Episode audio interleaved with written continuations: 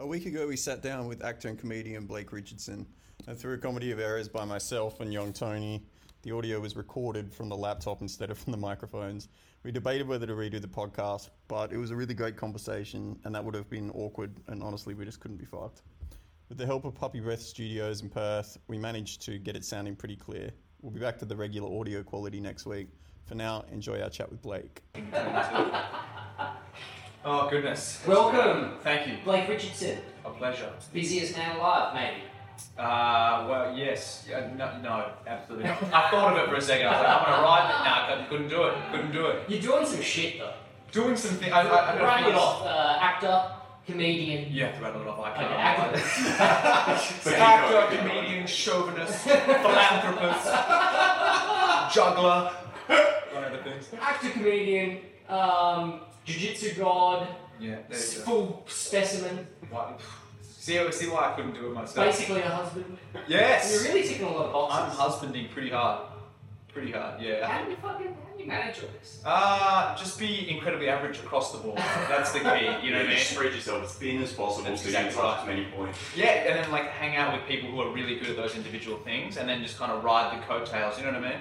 Just always be in the background, like the ju- the grudge in photos. Just like, oh, there's Blake again. Why is he just fucking succubusing on every successful person? Rising tide raises all shit. That's what I'm hoping. I got a little dinghy. I hope it gets through. I hope it gets right. Excelling in mediocrity. Yeah, man. So yeah, just trying to do a bunch of stuff. I think you know I've done some introspection on it uh, over the last year and a bit, and I think I've mentioned it before on on our pod, but it's like I think I just I just wanted to be special so bad, bro. Like just so bad. I just wanted to be seen, and I always thought it was normal. And since I've grown, I'm like, oh, that was that was probably a lot more than everyone else. So I think you wanted that validation. Like it's just crazy. But I think especially with social media emerging and like just celebrity culture and like the gross aspects of that, I just saw so much of myself in it, like just elements of that, like just wanting to just yeah, at any cost, at any cost, I'll be anything. Please, just love me, notice me. So I think I just set on a path of like acting looks like yeah, that gets lots of love and attention, and then I just found, and luckily along the way I just enjoyed some of the processes. Otherwise, I just don't think I'd still be going. So you were not like a drama kid in school. You weren't interested in it at that point. Ah, I think I did drama in like year ten or eleven, like in upper school. Is that Um, like drama, or is that just like girls who are doing drama? Yeah, no, I wasn't even that. That's actually a way better story. I was like, so many ladies were doing it. I thought I'd jump in. I was, just, I still was thinking. I was like, I just, I think I just need to figure out how to how to become special. I wasn't good at sport, hundred percent. I, I never did any sport in school. I sucked. All the guys in, in high school that were cool were like surfers and like skaters and stuff like that. And I'm just the most uncoordinated, uncoordinated man with a with a ball or a board. So that was Australia just being popular in Australia eventually crossed. Yeah, I was just like, well, that's all the things that they like. so I'm fucked. Um, so yeah, then I just figured I was like, oh, I just always talked a lot of shit. I just always talked a lot of shit to my family. Always told stories and stuff. So I just the natural, I guess, progression of that was, I think I could maybe be an actor. And I just started telling people I was going to be an actor way before, way, way, way, way, way, way before. Was this like high school-ish? Oh yeah, just lying about shit too. Just being like, yeah, I'm signed. But like to who? I'm like, act, act, actors, actors place, actors management. Uh, pretty big, pretty big over there. Just lying about shit all the time, and then uh, yeah, just fucking kind of just light my way into be- better actually do something. I remember actually the first thing I did. So I did drama in high school, and I won like the highest achiever award for it. Like, because the practical I was always pretty good at, but the written side of things I just I just did. It was just nonsense. It was just, they talk about standards. Like, Do you guys know a lot about the sort of like the, the godfathers of acting and stuff like that and the method? Very, very high level. yeah, not to just upset your listeners with the most boring segment of all time, but like essentially like there was this guy Stanislavski, like a Russian theorist, and that he was like one of the ones that started it, and then everyone's got their own like kind of interpretations based off that. So it was all writing stuff about that, and I just was just talking nonsense. Like they'd, they'd be like, in your performance as that tree, how did you get to that point? And I was like, well, trees have leaves. I was thinking at the time that Dad leaved me, you know, and I got sad, and then I played that, I'm just bullshit your way through. And after high school, so I won that like highest achiever, which was just enough encouragement for me to be like, I'm going to do this. And then uh, the first thing I thought, I was chubby all the way through high school, and I was like, actors are not chubby. They're fit. So I just went to a gym. That was my first thing. I was like, I'm going to work at a gym and figure out how to get fit because actors are fit. So any actors out there listening, that's the first step. Don't think about acting wrong. Get shredded. That's the key. So yeah. Did you do it in a healthy way? Or were you like vomiting, vomiting? That's That's like, I'm gonna be that- so famous! you, you, gotta, you gotta work your way into that. No, th- I mean, I guess thankfully, like the uh, the male uh, image that I was trying to achieve was like was you know being muscular and that. You know, otherwise I would have I would have done anything it took. But I just yeah, I just worked at the gym. I had a front French and earring. It was a great look. It was awesome. Uh, probably, Oh, probably, I- probably my peak, dude. You know. I need to see it. I need Oh, to dude, see I've got. I've got like photos from yeah. I wish it was longer before with that with that epic front fringe, um, and yeah, working on the front at 17, and then eventually a guy came through the gym who was starting his own CrossFit place. This was in like 2013, so this is when CrossFit was still like. If you could do 12 pull-ups in a row, you went to the games. You know what I mean? Like it was, the bar was pretty low. Um, and he came in and he was just fucking jacked. And he was like kind of proportional as well. Like he looked athletic, but he didn't look like a bodybuilder in the sense of like, oh, that just looks like weird. Um, then I just said, what are you doing? How are you doing it? What's going on? He's like, I'm doing CrossFit, come try. And then that kind of just, that just started that whole journey. But before that, I did like almost no fitness, nothing. I just was, I gave the best hugs in high school, girls used to say, you know what I mean? I was not, I was not heavily desired at all. We play to our strengths. We do, and I still, you know what, to this day, pretty mean hug. Retain. Yeah, yeah, yeah. So just went on that and just started uh, training. And I think, again, in retrospect, I became so obsessed with CrossFit early on and like competing because it just became the first thing in my life that I was like, you know, I, I was not talented at anything up until that point, and that was no exception. But like, if I worked hard, it was just the first thing I'd done that lended itself to people who just worked hard and consistently over a long period of time. Whereas, like, I saw, I saw in football, like, people would just be naturally good with the ball, like naturally good at kicking, or like basketball they'd be taller or whatever, and I'm like, they're studs. But this was something that like across the board, because there's gymnastics, there's weightlifting, there's all these different aspects to it, you had to kind of just be consistent. And people who were talented kind of came and went, and then just a little angry tubby kid that hung around ended up getting better at it. So this is a cool sport. So I did that for way too long. I was actually talking to my friend Kieran, who we trained with at Mm. Costa Academy as well. He came from CrossFit at the same time, and I we literally having coffee today, and I was like, all those years wasted. Imagine if it was jiu-jitsu we were doing. Imagine how good we would be. Wasted it all. But uh, Is jiu-jitsu the new CrossFit? Dare you. oh, I'm gonna get up. I'm never gonna get that. Rod look. is It's Rod here. Rod so is like, I can picture a red dot coming into the window just now, like watch it, watch it. Like, um, I think for me, it's like it's the new. It's just like for me, it's it. 18 months of jiu-jitsu has done more for my self-esteem than anything else I've done. You know, and that's not because now I can just punch on people in the street. There's actually no striking in jiu-jitsu. If you didn't know that. Um, but it's more just yeah, I guess the putting yourself in really tough situations, the like you know, um, daily getting out of kind of life and it feels like life and death at times, even though it's not. It just does something for your self-esteem. It just builds it in a certain way that you can't cheat. You know, martial arts I think as a whole does that. So it definitely has become something in my life that I have no aspirations to become a professional athlete in jiu-jitsu or even mixed martial arts, but it is something that now if I don't do, if I don't train semi-regularly, I can just feel my like my self-esteem and my happiness at this like this low bar. I just can't get it above. I'm like, oh, it's just not the same. I need to be choked by my friends to feel good. you know, it's just the sad reality. oh, it's been a while since the boys wrapped their legs around my head. Man, everyone that does it, everyone that does it just like talks so highly of it. Yeah. I'm like, yeah, I, I don't know. I don't know if I'm at the fucking precipice of it. You seem like a pretty obsessive guy, though. Like maybe it's That's what maybe you're that's the scared of it. problem. You're yeah, like, I'll I just don't know throw if I can everything in. obsess down that road. Yeah, it would be. I think it can be, man, because it like it is like most things that become addicting. Just so much micro progress. Hmm. You know, there's just so many ways to progress constantly. Even black belts who are good still always learning. The game is always evolving. Everyone's always getting better. Everyone's always uh, doing something new. And uh, yeah, you just become so addicted to the problem solving aspect of it. I think. And again, just getting choked by choked by the lads. It's addicting, man. It really is. It took it took something like drastic to actually get me to go there. Because I spent, I would have spent three to five years, you know, around people like Jack Beckers and Stefan Del Pizzos and even Rod to a degree used to like knock around. All of those like really strong jiu-jitsu people, and it still wasn't enough to kind of get me to go. Yeah. it took like something like drastic to make me finally go, oh fuck, like I need something in my life that is going to challenge me. It's going to like push me into a place that's uncomfortable because I need it. I, don't- I don't know why I, I, I kind of know why I needed it, but it, there's something almost primordial in your body For sure. that pushes you, and it needs to occur for you to be able to get over that hump. And because it's so difficult, and when you go in as a newbie, day one, you don't know what the fuck you're doing. And there's very few things on this planet where you can go in and go in with a guy who's got 13 years experience and you're on day one and just have to kind of work it out. Yeah, hundred percent. It's so rare. And it's just so hard to even like even cons- I mean I, I didn't start in fundamentals beginners classes because I was fortunate enough that like Rod had just sort of opened the gym, so I was just training in the advanced classes with those guys, figuring it out as I went. So it was just exactly what you're saying. But uh, even to explain to someone in one session, like if a friend's coming down, like you can never convince people to get into jiu-jitsu. They have to have, kind of have that natural curiosity because it's just it's almost a brain fuck even to explain what is happening. Because you and like even now, I don't like I don't know.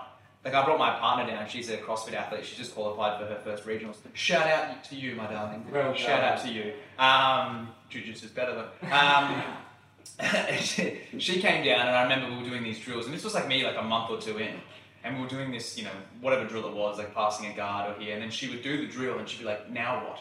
And I'm like, "That's what we're all here to learn." You know, like she's like, "What do I do from here?" I'm like, "I don't know that. That's why I've come as well." You know, she'd just be in a position. She's like, "I don't know what to do, Blake." Getting frustrated. I'm like, "No one does." Rod's figured. Rod's got a few tools, but the rest of us are trying to figure it out as well. Uh, so yeah, it can. You, you have to have that natural curiosity. Uh, it's interesting to me that you said like you know you don't know. Like I know definitely what it is for me, um, and you said you, you know as well. And I think it would be so difficult for you Scott as well because I think if you're pursuing something with your life that is more creative and, and artistic, where you have that side of yourself, so often the arts can can and can't be a meritocracy. You know, you see variables that are out of your control. You see people sometimes pop for the for reasons that are out of their control and stuff like that.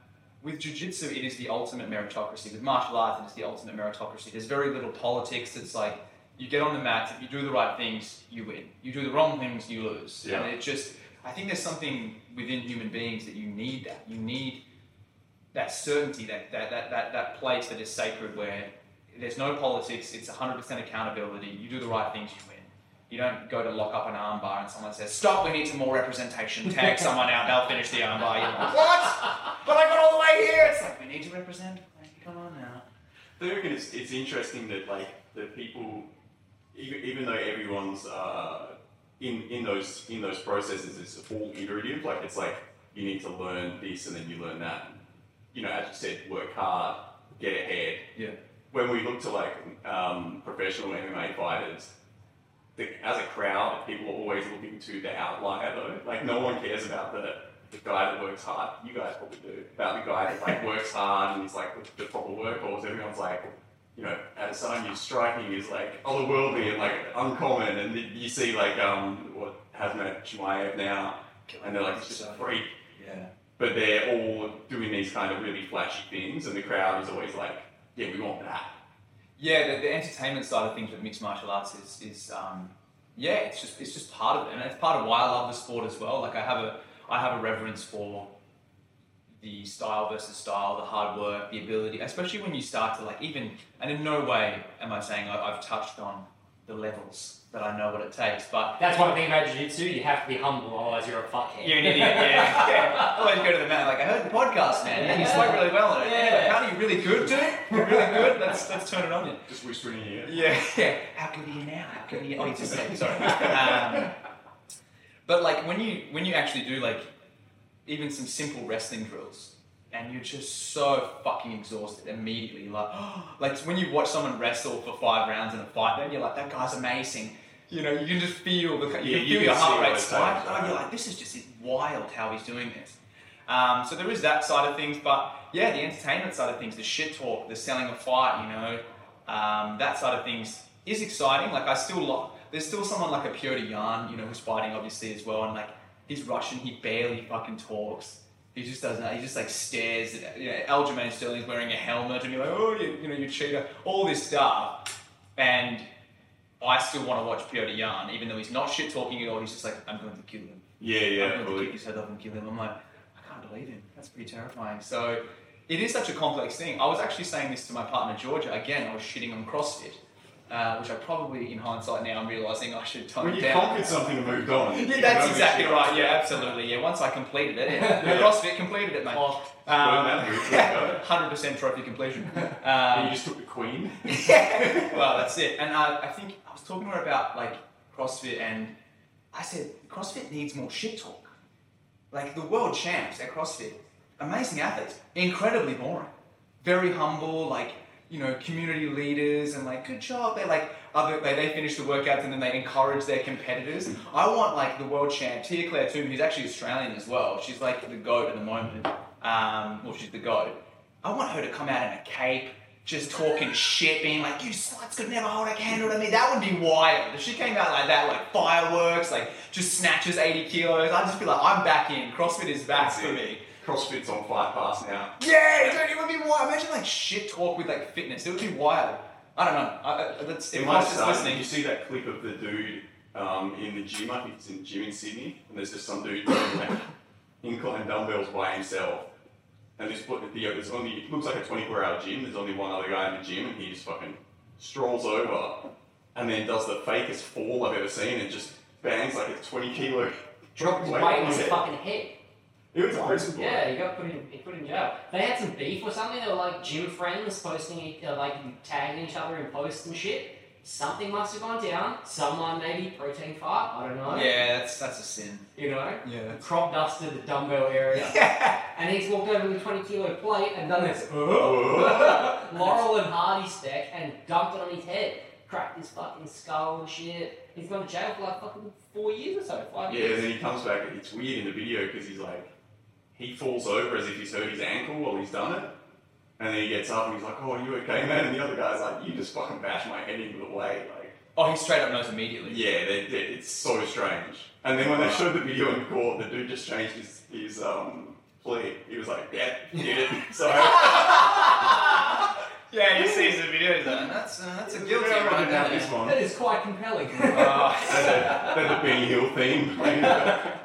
That's wild. No, I've got, I've got to go watch that. I mean, that just goes to show good acting can get you anywhere. Bad acting, it's going to put you in jail. The one good thing about CrossFit though is. Yeah, yeah, I'm in, I'm in, let's go. I do like the team aspect though. Like it's Yeah. it's not the gym where it's like in my head dudes and chicks go pump iron by themselves with their fucking way oversized headphones on in fucking skins and uh, and post pictures on the Instagram. Yeah. At least these guys are in there like gassing each other up and there is a real team vibe. Same with like the, the gym that we're at, you know, that you can really sense there's a camaraderie there. For sure. CrossFit definitely has that. It has absolutely. It's like it has that very tribal, appealing side of things to it, and like anything, if you're suffering together, especially in something you know that's physically, you're physically suffering together, it builds that camaraderie. And I have to say, like I was never very good at CrossFit. I I don't know why I'm just claiming that. People are like, I'm gonna Google this guy. No, no, terrible. Uh, I competed, I competed for a while, but like I have friends and my partner as well. It's like when you do anything at the high level, it is, it's crazy hard. Like, you know, George is going to um, regionals at the moment. She just squat cleaned 100 kilos. She's a 61 kilo female. Georgia is a fucking beast. I obviously came across her because I met her through you. Yeah. And I follow her Instagram now, and I'm like, what the fuck? Imagine coming home to that every day. I know. You know. what I mean? And you like take your shirt off, you've had like a croissant that day, and then she's just like, How are you? Just dies. She's just like, You look great. I'm like, Ugh. Just showering in a fucking wedding. disgusting. I got a rash guard again to go in my own pool. I'm like, I was like, take that off. I'm like, no. You take it. Yeah, There's some, there's some trauma there. You definitely, you definitely wore some rashes in support. I have such an unrealistic fucking. I mean, this is the bubble that I'm in. You know what I mean? Like, I come home to that, and that's that's what I'm doing. And no wonder I've got fucking eating disorders and shit. like this last um this last role that I just got back from this in this TV show. Like, I had to like the majority of the episode. Like, my guy was shirtless, and I think like I'm always super conscious and worried about being indulgent and vain because like I think when you see it reflected back, you're like, oh, fucking gross. But then you definitely know you have parts of that. You're just trying to keep it in check, and uh, it kind of was part of the. I mean, it was part of the character that he had a good body. Like it was part of like it was in the script. Like You're like the, du- the kind of douchey ex-boyfriend. Because I, I read the I read the. that's uh, what I've been cast as traditionally. Yep. Like the last few times, I, my, the, the role before that, I was a white supremacist. I don't want to throw a dream role out there, but it was a fun role to play. Like I didn't agree with his sentiments, but to play an asshole was fun because I got to just you know.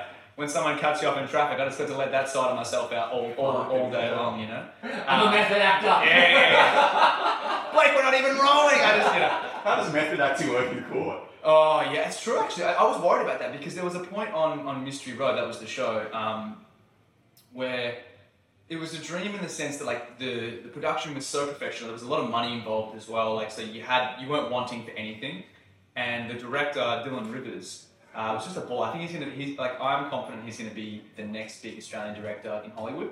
He's on his way. So he's the son of Warwick Thornton, who's a really acclaimed um, Australian director as well. And this was sort of his first thing. This is his like making a mark moment um, in this series. And for me, it was like a big moment in my career. So it was cool to have that that same energy reflected back. But he, like a good lot of good directors do, he gave a lot of ownership over the characters. He's like, "What do you think?" Like that's why I've hired you, which is what just that's the fun side of it. You know, rather than just getting a job, it's more about you get to actually add your instincts and your point of views and your ideas. And maybe not all of them will make it in, but that's what you're, you're collaborating on. And uh, it was such a weird moment because there was like my guy at some point has like racial slurs to other characters, and it was like a dated racial slur. I didn't kind of get it because it's based in the '90s. This show, and I kind of voiced it with him. I was like, "Hey, this is a pretty um, this, this is like a pretty dated racial slur." Like, and he's like, "Yeah." He's like, "Oh man, like feel free to just improv some other racial slurs if you want." And I was like, "Uh." Okay, like so you're, you're gonna have to write them. does the other actor know? Because like they, they just see me come out and start improving racial slurs, and you don't want to be too good at it. No shit. Yeah. Like, where are you coming up with this? I've got like a fucking like a, a crumpled notepad that I've just been researching on. Yeah, it was wild. So, but other than that, like you're just you- getting to add ideas, getting to um, Are you, collab- are you gonna like apologize? Like, because it would be weird, right? Because your racial slurs are obviously at minorities in the show, and you're Yeah. acting with them. Do you have to have a conversation before, or do you, do you or are you, is it awkward afterwards? Because obviously acting is the craft. You need to stick, stay true to that. Like, think about Django Unchained, and yes, I've, I've heard all the cast and obviously Tarantino like really openly speak against the criticism of, of that. like it's accurate for a slave movie. Yeah, he was like, he said it's uh, he goes, if anything, it's not hard enough for what the time was, and that's what we're trying to portray here. We're not trying to portray like a current version of a historical story. We're trying to portray a true historical story. Yeah, which is exactly what's happening with, with art as a whole, in my opinion. Well, film and TV primarily is it's like we're in this this period, you know, over the last ten years where we that, that really like the woke culture has kind of washed its way through the industry, um, which has led to again more representation and a lot, lot more stories coming through, which is good. But what it has done is it's led to this very apologetic kind of wash over all films and TV shows and just content that's coming through. And good specific art that makes an impact is very rarely apologetic. It has to be specific. You know, like it's kind of why we haven't seen a fucking good comedy movie in the last ten years. Because how do you how do you make a great comedy movie while being inc- like trying to offend no one? It's just insane. There's just no good comedies uh, out of the last ten years. But um, as far as the conversation goes, I I don't think we had a conversation, which is interesting because it was a drama. There was that. There must have been some communication. You know, like you definitely. I always make a point to meet the actor in the scene beforehand and just like introduce myself and just like have a chat to them, just to kind of break the ice. I don't want the first time they see me and meet me to be in character. You know, with my shaved head and my swastikas all over me, just walking up and just calling them racial slurs that aren't even in the script. Like I don't know. I don't know. It's Was, just hard was to that get rid your first ma- sort of major role? Yeah, so I did a film um, earlier last year that I believe I'm allowed to say. I, I believe it's going to Netflix.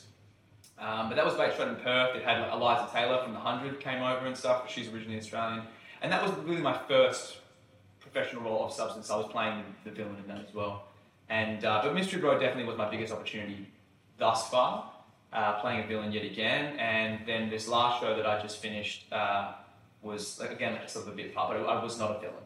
I was a modern, fabulous gay man who was invited into an older couple's relationship.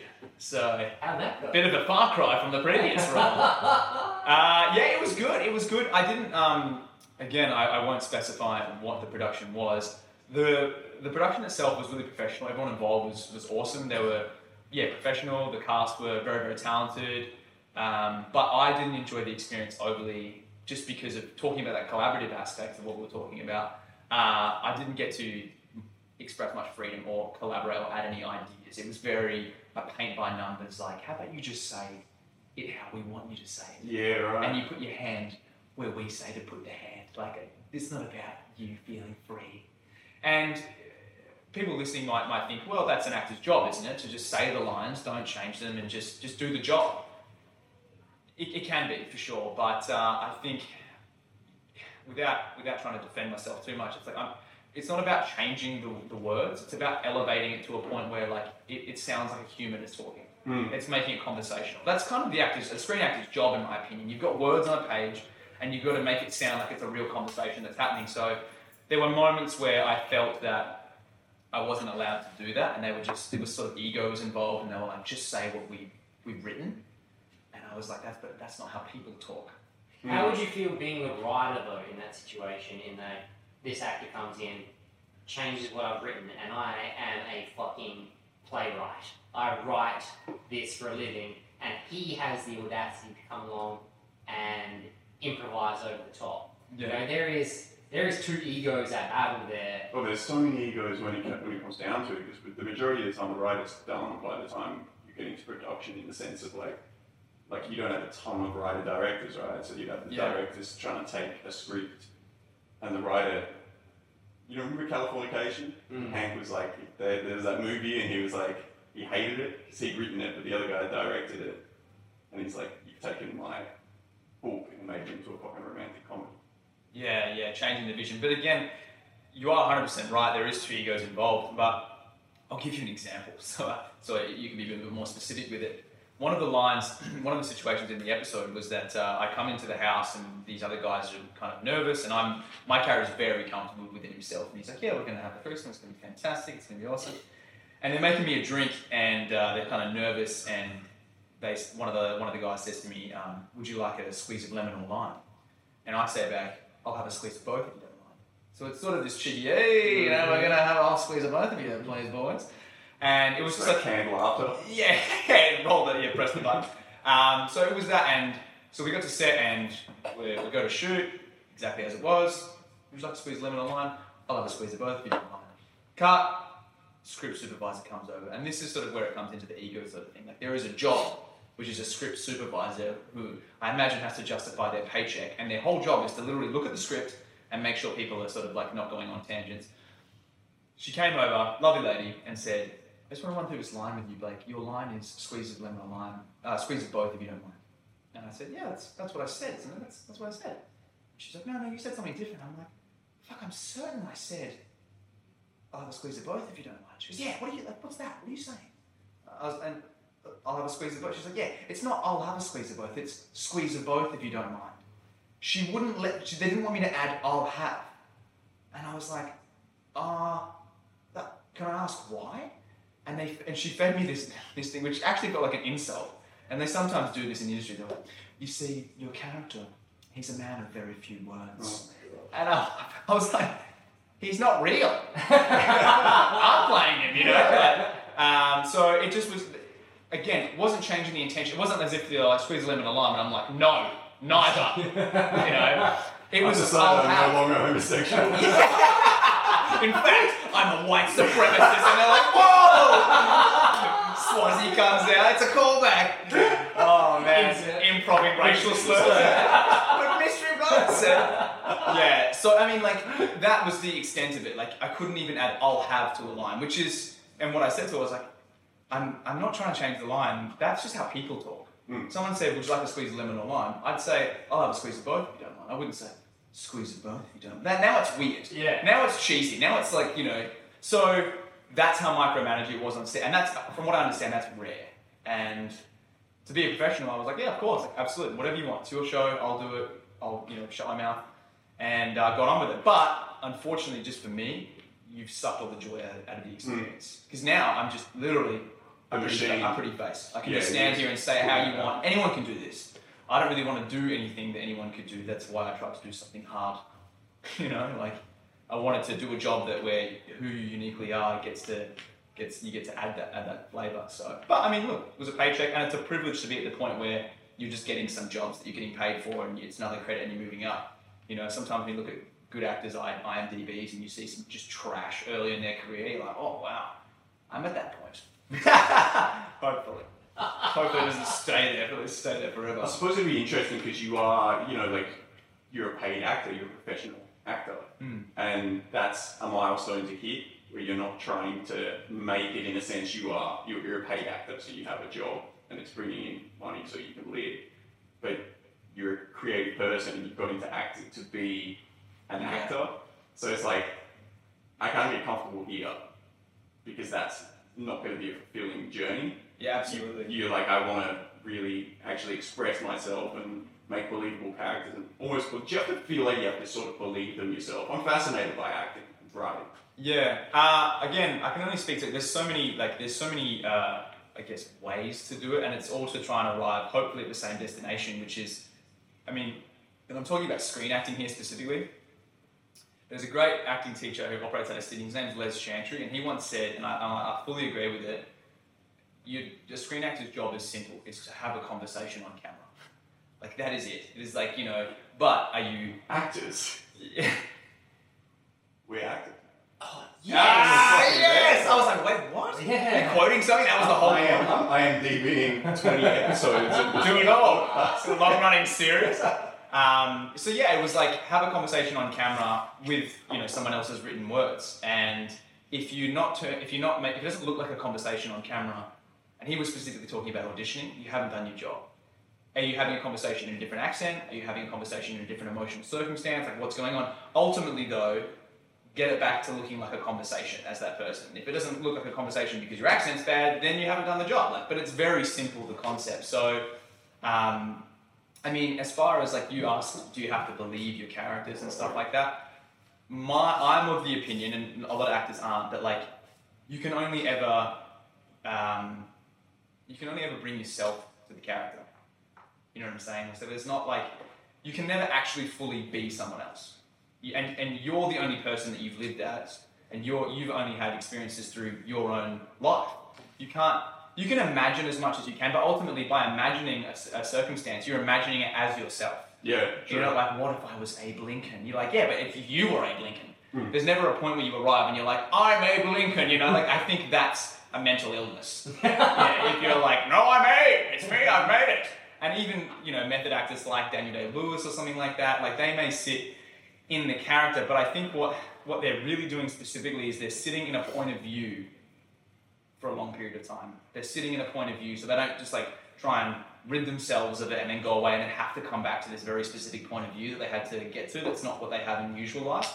So ultimately, it's a very overly complicated way of saying I just try and find within a character um, a point of view that I, as a human being, not necessarily agree with, but I can I can understand. And I think that's why it's so important as an actor to just the job really is about understanding who you are as a person, good, bad, ugly, all that stuff, mm. and being honest with it, and being honest with how you would be. And I think to do that, you you can't be delusional. You have to be empathetic, and you have to just be curious. And you can't you have to let go of this idea of wanting to look good. Can't tell you how many actors I saw in drama school, you know, doing a scene on stage where they're like their kid's dead and they're still trying to look good. yeah. You're like, you know what I mean? They're like, oh bother, my child is dead, and I'm like, that would be a very ugly moment, you know. And so I guess, yeah, ultimately, I, I I'm of the belief where it's like you don't have to agree with what your character, um, how how how they view the world, but you have to understand the human element to it.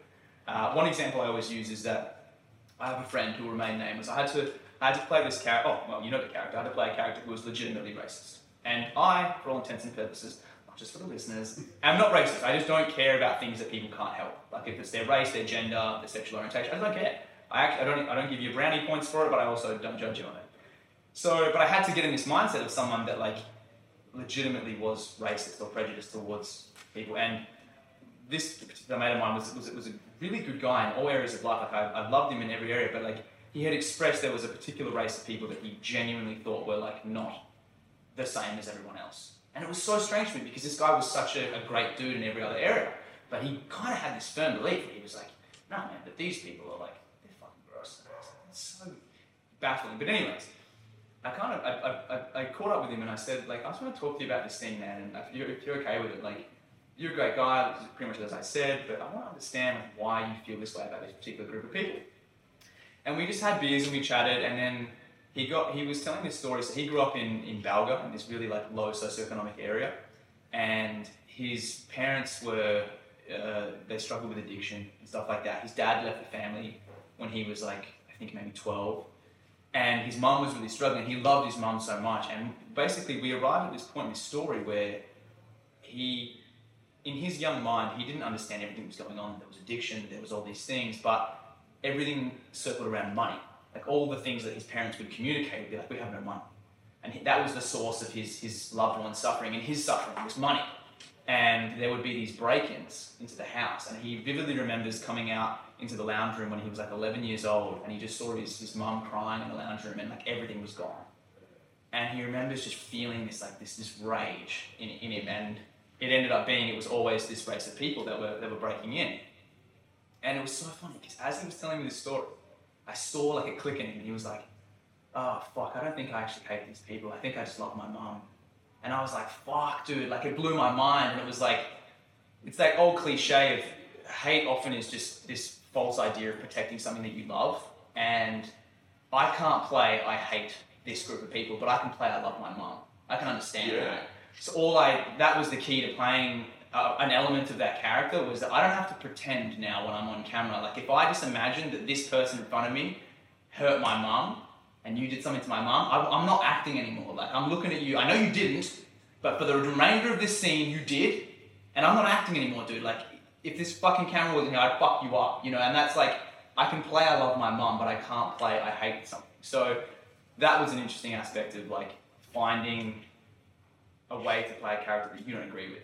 That It's so interesting to have that conversation with someone as well in like a completely open space, rather than because it's very it's obviously really easy to dismiss certain topics, Yes. but to be able to try and understand, and through that understanding also have them make some realizations. For sure. That's clearly the way forward. Yeah. You know, like, and, and don't get me wrong, like a lot of people are too far gone. I'm sure the dude wasn't going to rallies and stuff, but you know, he didn't see me there researching my character. you know, no, that's right. You really mean this, shit. But yeah, I know what you're saying. yeah, it's fucking interesting. There's not, not enough of it. Sorry, one question we asked um, Ben, uh, the I interviewed last week, was around like identifying and chasing dreams. Sure. So like, you, what, do you remember what the point was where you almost admitted to yourself or acknowledged with yourself that I'm an actor? And was it tied to an outcome? Was it tied to, oh, I got this job and I got paid for it, therefore I'm an actor? Or did it come earlier where you like, no, I'm an actor and part of being an actor is going out to get a job and part of that getting paid? Like, where, where did you start to identify as the thing that you wanted to be? Hmm. That's crazy, man. I don't think I have. You know, like I really don't. I think that.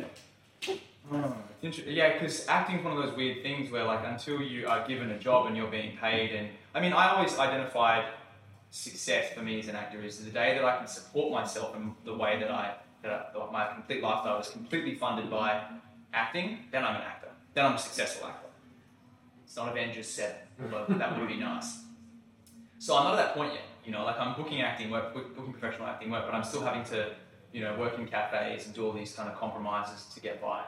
Uh, I've actually over the last 12 months been wrestling with this idea of separating what I do from who I am. You know, so Sam Neill actually says, I'm not an actor, I'm just, I'm a guy who acts. And I like that now, I think, because for me, and I don't want to get too meta with it, you discussed like, you know, you want to, you want to be creatively fulfilled, right? I think the intention for pursuing anything that is uncertain and hard and creative, say like acting, say like music, say whatever, hopefully the idea is just to be able to do something that you enjoy. You don't want to go get a job that you don't enjoy. You want to do something that you do. But in the pursuit of becoming this idea, you can end up still doing something you don't like, even though you are an actor. Or you, you're just not doing work that you enjoy. So I've tried to rid myself of just the idea of being an actor and just be someone who enjoys acting. And if I'm even if I'm acting but I'm not enjoying it, it still doesn't feel great.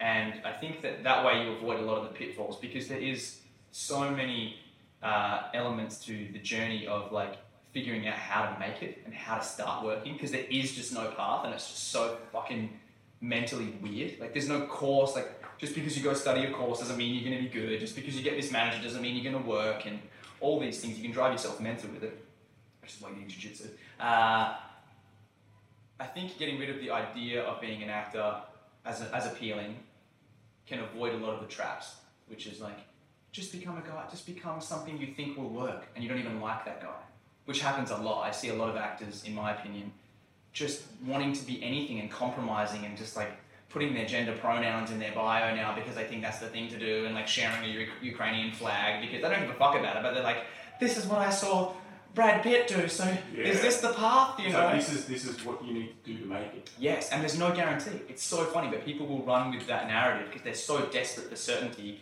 um, that they'll, they'll do anything.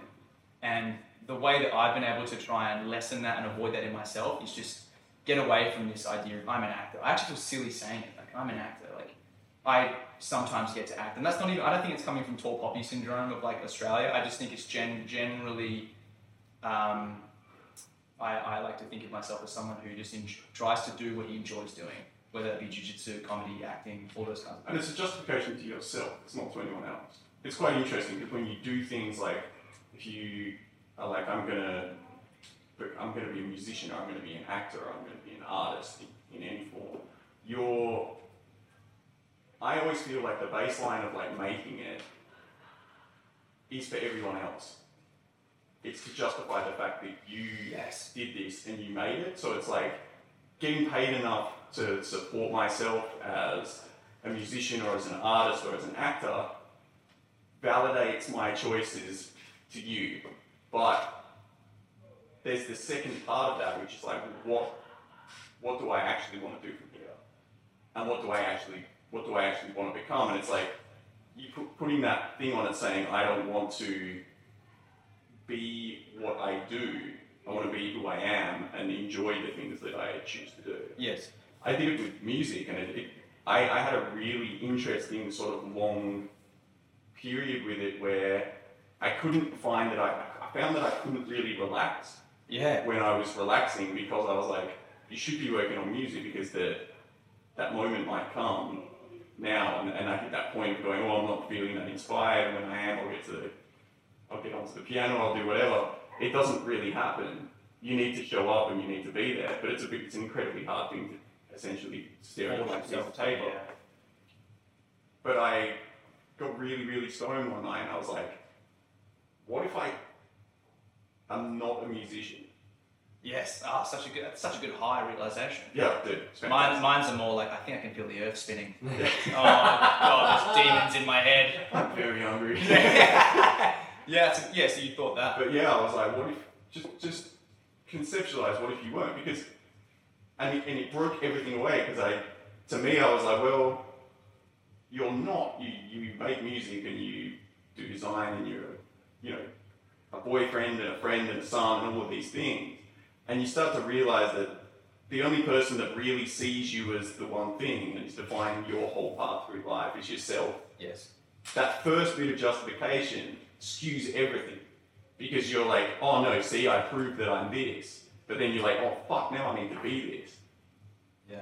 and it's a tough, it's a tough place to exist in because you kind of put so much into that hitting that first step that the second step is it doesn't have a definitive point of destination. It's that what now? It's Yeah. that, and that's you know, it's kind of what I went through a little bit um, over the last eighteen months. Was that like I just, I've just been head down chasing this thing I thought I wanted since I was a teenager, and it's just such a unique uh, pursuit in the sense that it takes so long to even be able to try the fucking thing.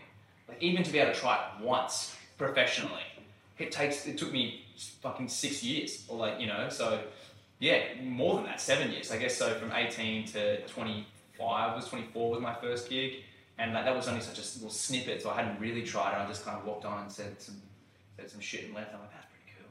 I'll do some more of that. But you spend so long in pursuit of this thing that I had that what now moment. Um, and internally, I realized not long ago that I had achieved every goal that young, insecure, tubby me set out to do. Internally, not probably not in the eyes of others, but uh, internally, I was like, all right, you're going to become fit and healthy, and you're going to change your image in other people's eyes. You know, because again, and I do think it's a Perth thing generally, like to this this want to, as a creative, get people off your back Mhm. and be like, I know I'm not at uni, I know I don't have a trade, but I will. You will see that it has value. Um, yeah, so like I, I started working and, and I and I got these these roles and, and they were fucking fun roles to play and then I started doing comedy and started doing well as a beginner very early on and getting you know, good crowd reactions, all those types of things. And I kind of just I got everything that I set out that young, weird, chubby me when girls wouldn't notice him in his granny flat at the back listening to heavy metal. I like if he could see it now, he'd be like, "We did it!" Yeah. you know. And it didn't feel any different. Mm. You know, I just and then what I was left with that question, and I think it's kind of what you're saying is it's like, holy fuck, do I actually enjoy any of these things, or did I only enjoy the idea of them and what I thought it would give me? And that's what we spoke about before about success not being tied to the outcome Yes. anymore. It's about the process. God, it's so fucking. They, they, they were, they were onto something with all these cliches. I know, It would have been so much easier if you could just dive to the outcome. Oh my god, dude! I mean, imagine how happy The Rock would be. Well, you, you know exactly how far you've got to go because there's the finish line, and I know how much I need to do or what I need to achieve to get there. And then once I'm there, then I can cross it off. But it's not fulfilling. You ever been to the Greyhounds? And there's the Oh, the rabbit constantly chasing. yeah, they won't dogs won't run unless they have something that they can't catch. Yeah. And that's the way that I see a lot of kind of creative pursuits or just life pursuits in general. It's like if that rabbit was sitting there and they opened the gates, the dogs just ran and mauled the rabbit. Yeah, yeah. The dogs would just sit around, you know, sniffing each other's butts, but you need to keep that thing moving. It needs to constantly be slightly out of your reach to, to keep you going. I think that's like the human consciousness. It requires that. Yeah, and you just gotta hope that, yeah, like you said, you just you gotta hope that you enjoyed the process because when you get to set and you've been working in cafes and you're 26, and everyone's checking in and being like, "How's acting going? I just bought a house. You know, I'm having children. How are you doing?" And I'm just like, "Yeah, it's good." And then you get there and you're like, "I, I finally got the thing. I finally get to do it. I'll have a squeeze." And they're like, "Don't say I'll have." "Ah, None of it was worth it. I should have been an accountant. Fuck! I knew it. You know. So, Look, yeah. It's great. That's why I love these conversations because we get two completely different, di- different points of view on, on a creative pursuit. Like Dan, as I touched on before, the reason he wanted to identify as a photographer was because that was his way of overcoming the imposter syndrome that he had. Everyone was saying, "Well, no, you, you're not a photographer," and he said, "Well, no, I am because I take photos. It doesn't mean I have to be published, or it doesn't mean I have to be published in this magazine or be on this TV show. I am this, and that's what I'm going to do." Yeah. But your point is equally as valid in that it doesn't fucking matter what you identify as, Yeah. as long as it ticks your box, you know. It's your yeah, it's your relationship with that. Hmm. having that having that stable base is something that like I'm so grateful for. I think with my my current my why did I say current? She's gonna hate this podcast. She's like, you shut on CrossFit, you call me your current, it's like there's a future. with my forever girl, uh, Georgia. Um, I think I, I, I had a realization not too long ago as well that like it's very easy to want to be with someone when you're feeling low, and you're feeling shit, and you want a teammate, and you want to cuddle, and you want to feel good, and you're like, oh, I'm not doing great. Uh, and that's kind of normal, but there have been a lot of times where I've come home late from like a comedy night and like I crushed and I feel like a god and I'm just thinking, Take your pants off, Georgia. Blake's home. she took me. this. I snatched a hundred. Take your pants off. I'm like, yes, dear. Make me laugh. I made a souffle. It's in the fridge. Fucking hell. I came, I come home and like she's in bed asleep, snoring, you know, in my in my shirt, doing you know sleep farts, and I feel on top of the world, and I still look at this girl and I'm like, fuck, I love this chick, you know, like, and I've got a, I've got an awesome base, and equally I've come home from bombing, where I'm like, I just. Dad was right. I should have got gone to uni. What am I? But this is awful. And come home to the same sleep button, beautiful misses, and I'm just like, this is the truth, you know, this is my stable base. And it's a very nice feeling to realize that the, the ego, especially the male ego when we're doing good, that sort of nomadic gene kicks in where we're like, spread the seed, become a warrior, you, can travel, you're a king. Don't be shackled, what are you talking about? The Genghis Khan comes in your mind, you're like, You're yeah, holding that's this gift back from that's, the world. yeah, that's the goal. Hey, spread this perfect seed. What you're you doing?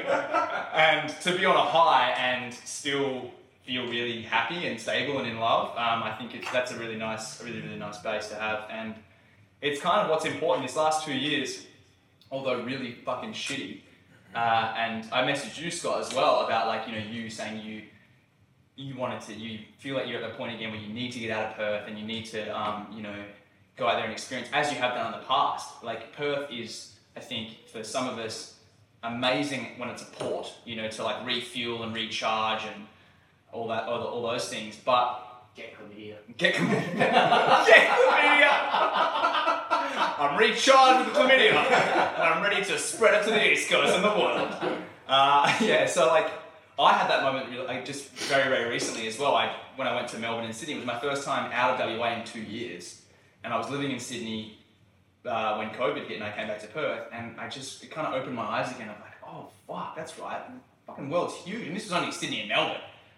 You know, But they're so still world class cities. It's crazy. yeah, and I was I just and like what I noticed was, man, and I'm not blaming Perth, I'm blaming me, but this city and the pace of it can make me feel shit about myself. Like if you don't see yourself reflected back at all, like no one that I know uh, really is doing the exact same things that I'm trying to do. Like I know people who are actors, but I also but they're on a different path and etc. When you don't see yourself reflected back around you, you start to, it starts to wear on you, like in your subconscious. And when I was in Sydney and Melbourne, like I would see, you think it would it would make you feel worse. You'd like, I thought I was a snowflake, but here I am everywhere. But it, it was comforting, you know. Like when I went to LA in 2019, I didn't realize how much I apologized for wanting to be an actor until I went to LA. And like I went there and they were like, "You an actor?" And I was like, "Well, you know, like I, I try, I try to do." And they were like, "Yeah, of course. Like so you should. Like you seem like a you know well-spoken guy. You, yeah, of course. It's like, it's like being an engineer in Perth. Is being an uh, actor. yeah, it, it, it's a completely perspective shifting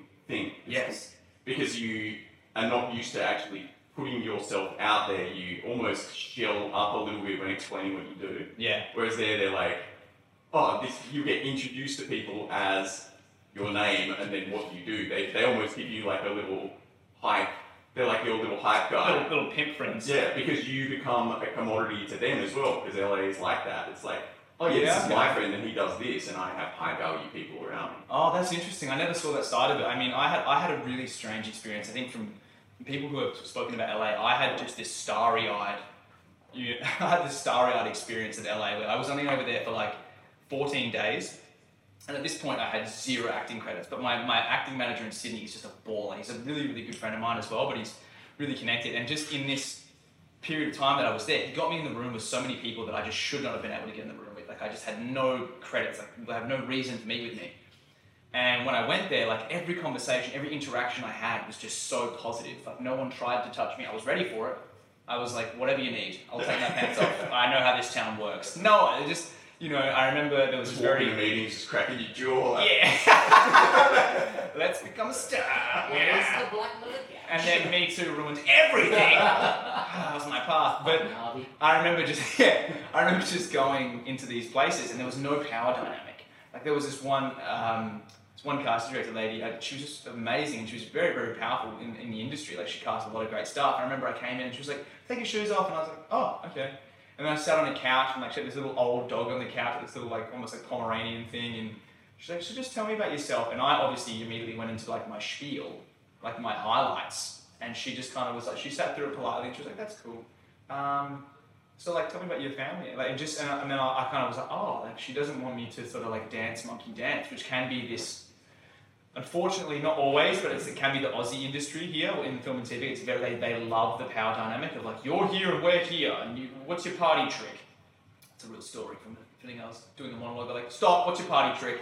Move on. Like, holy shit. Um, but yeah, there was just no power dynamic, and what I noticed in LA was, and I know this is not everyone's experience in LA. This must have been where I went, but the structure of conversations was reversed. Like in Perth, what I noticed is, and, and I've grown up my whole life here, people will always ask you, people won't ask you how you are. They'll just ask you how you're doing.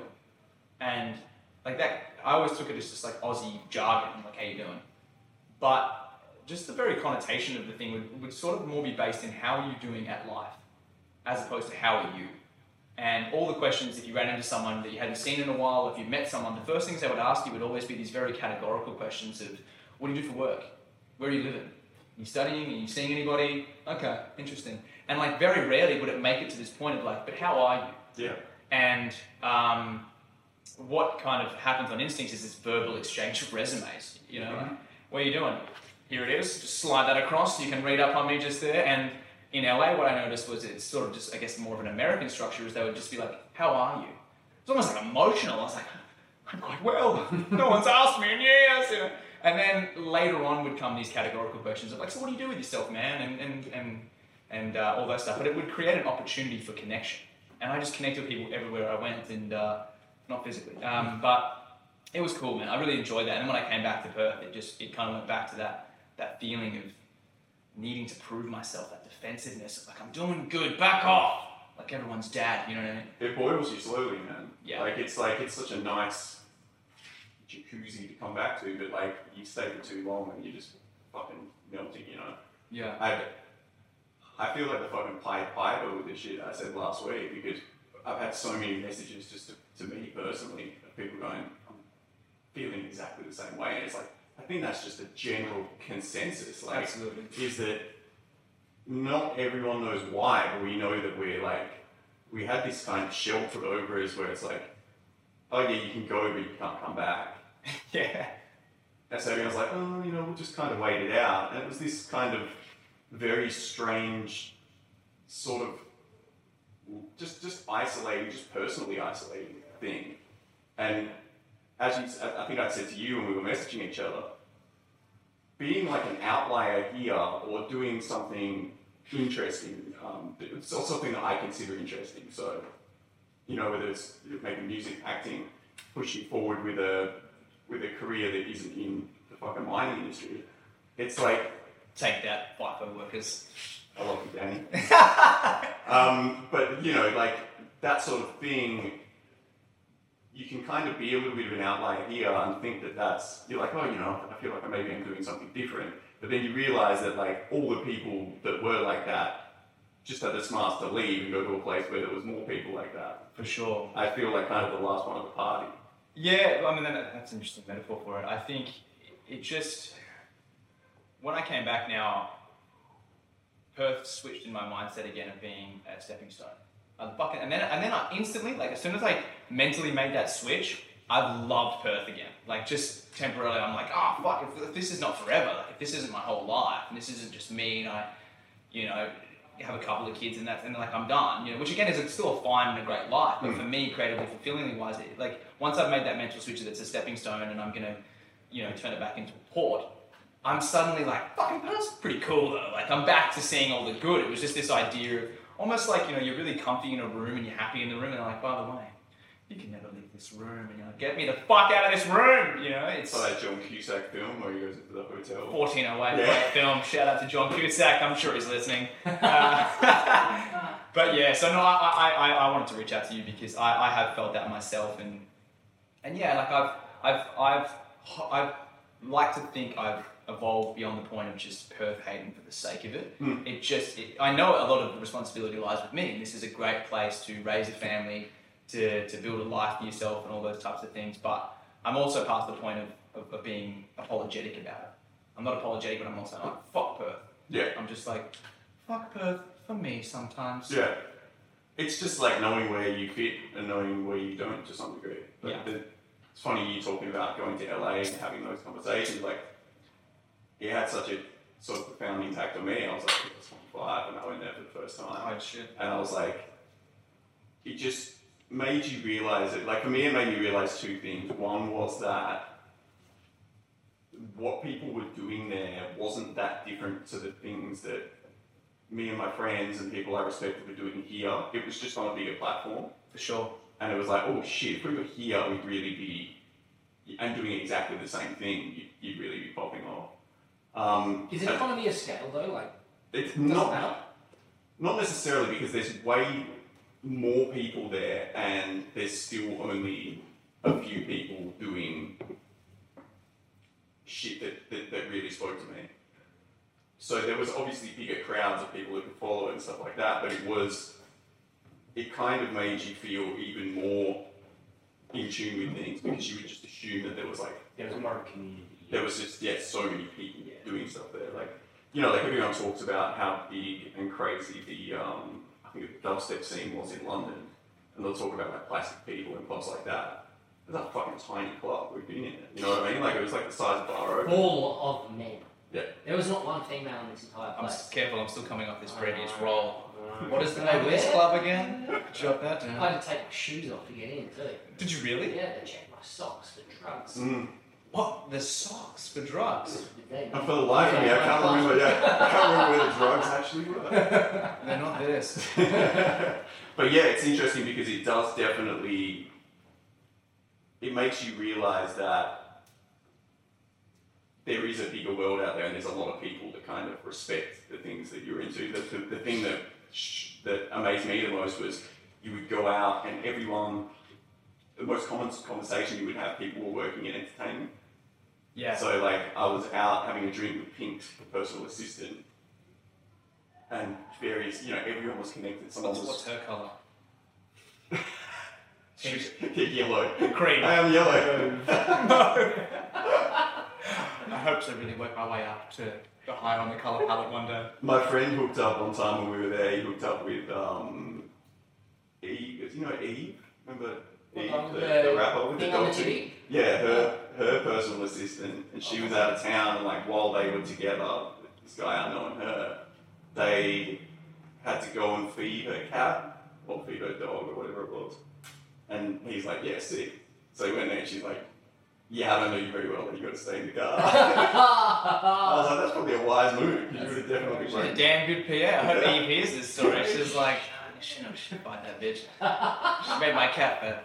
But everyone, everyone there is in entertainment, and everyone there is inter- is into networking because that's you've only got a finite amount of time in LA to Sure. kind of make it. So going out every night was like actually beneficial. That's how you were meeting people and doing Yeah. things. Whereas here it was like you'd go out to a social engagement and you'd speak to people, and they're like, "I'm in mining, or I'm in oil and gas, or I'm in Sure. this," and it was like.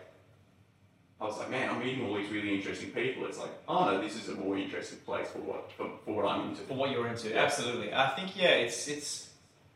Ah, just because you, you touched on networking and stuff like that. Like you know, there is a way to play the game in every industry, and I, I am. Oh, I'm just so bad at playing the game.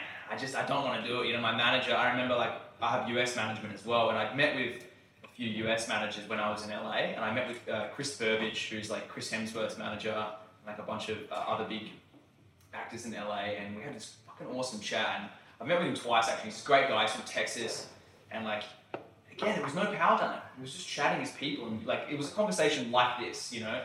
Uh, I didn't tell him the story about my racist friend, but we, we, we, we you know, sort of just talk, talking as people, and ultimately at the end of it, he was just like, you know, I get your thing, man. I, I like you as a person. Um, I'm just gonna be straight up with you, dude. Like I've got, I've got your thing on my books, and like if, if I sign you, you're gonna be sitting there for a while, like because I'm gonna prioritize Chris.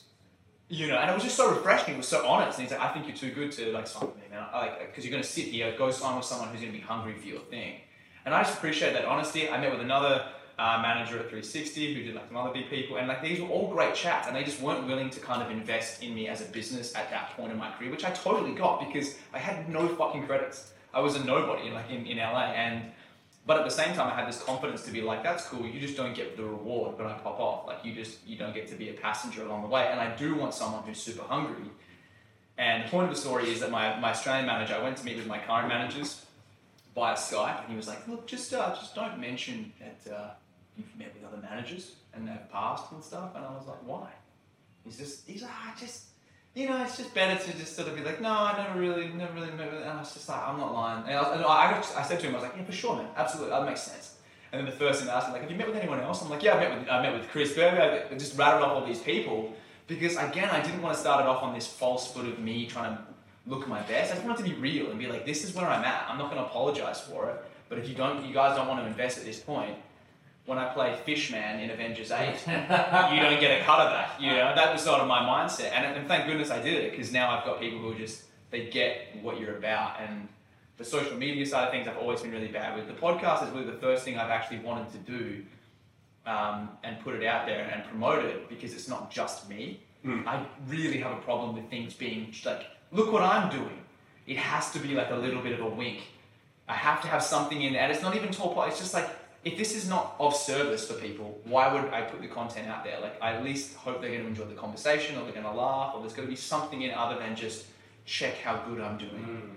I think it will show. It, it's such an interesting thing for like an up and coming actor as well because it actually shows like everything is a test, right? Like you're testing. So you know when you went and met with that casting agent and she was like, "Tell me about yourself." You're testing for a ro- like she has a role or she has a, a, type of category that she kind of wants to put you in. She wants to see you talk about something that actually means something to you Yeah. and then go, oh, that's that person, and we can make him work here. You know what I mean? Like, sure. so people want to want to see that, and when you are having one hour, two hour long form conversations with various different guests and people from different walks of life, over time, people are seeing, you know, if they're invested in the podcast or whatever it is, they're seeing actually really who you are. Authenticity, yeah. Yeah, and but no, you can't on Instagram. You, you, it's very hard to not present yourself as one thing, Absolutely. especially if that one thing starts getting some form of success, and you're like, I'm going to drill down into that one thing. You know what I mean? Yeah, absolutely. But with this, it's like it feels like a truer form of self-representation because you can't hide after a while. Like it's like you're talking shit, you're happy, you're sad. Like I, when we started this podcast, like I was suffering from like major depression, so I was Yeah. like, It's gonna come out at some point. Yeah, and it's like I like to think that I'll probably, if I did go back and listen to them, I'd be able to pick up on like general negativity in some parts of it, and then more positivity at this point. point, and it's like you'll be able to see that sort of personal growth, which is the the goal, right? For sure, yeah.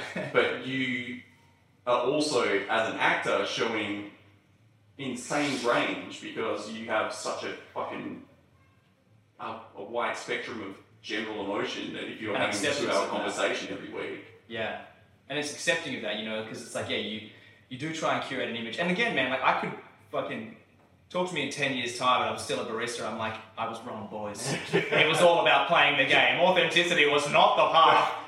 Latte for Jan. But uh, yeah, again, I'm just following the fun, you know, man, because that is the danger of like not danger, but that's the scary part of a podcast is you can't hide who you are. And You sort of trust that you are a good person. You're not a you know, but I've had, you know, I'm sure you have had too. I know Josh definitely had a moment with uh, the old uh, Callum Scott Oscars uh, conspiracy theorist the other day. I was fucking giddy about that. I was walking through Sydney with the headphones on. I was like, yeah, Josh is in a mood.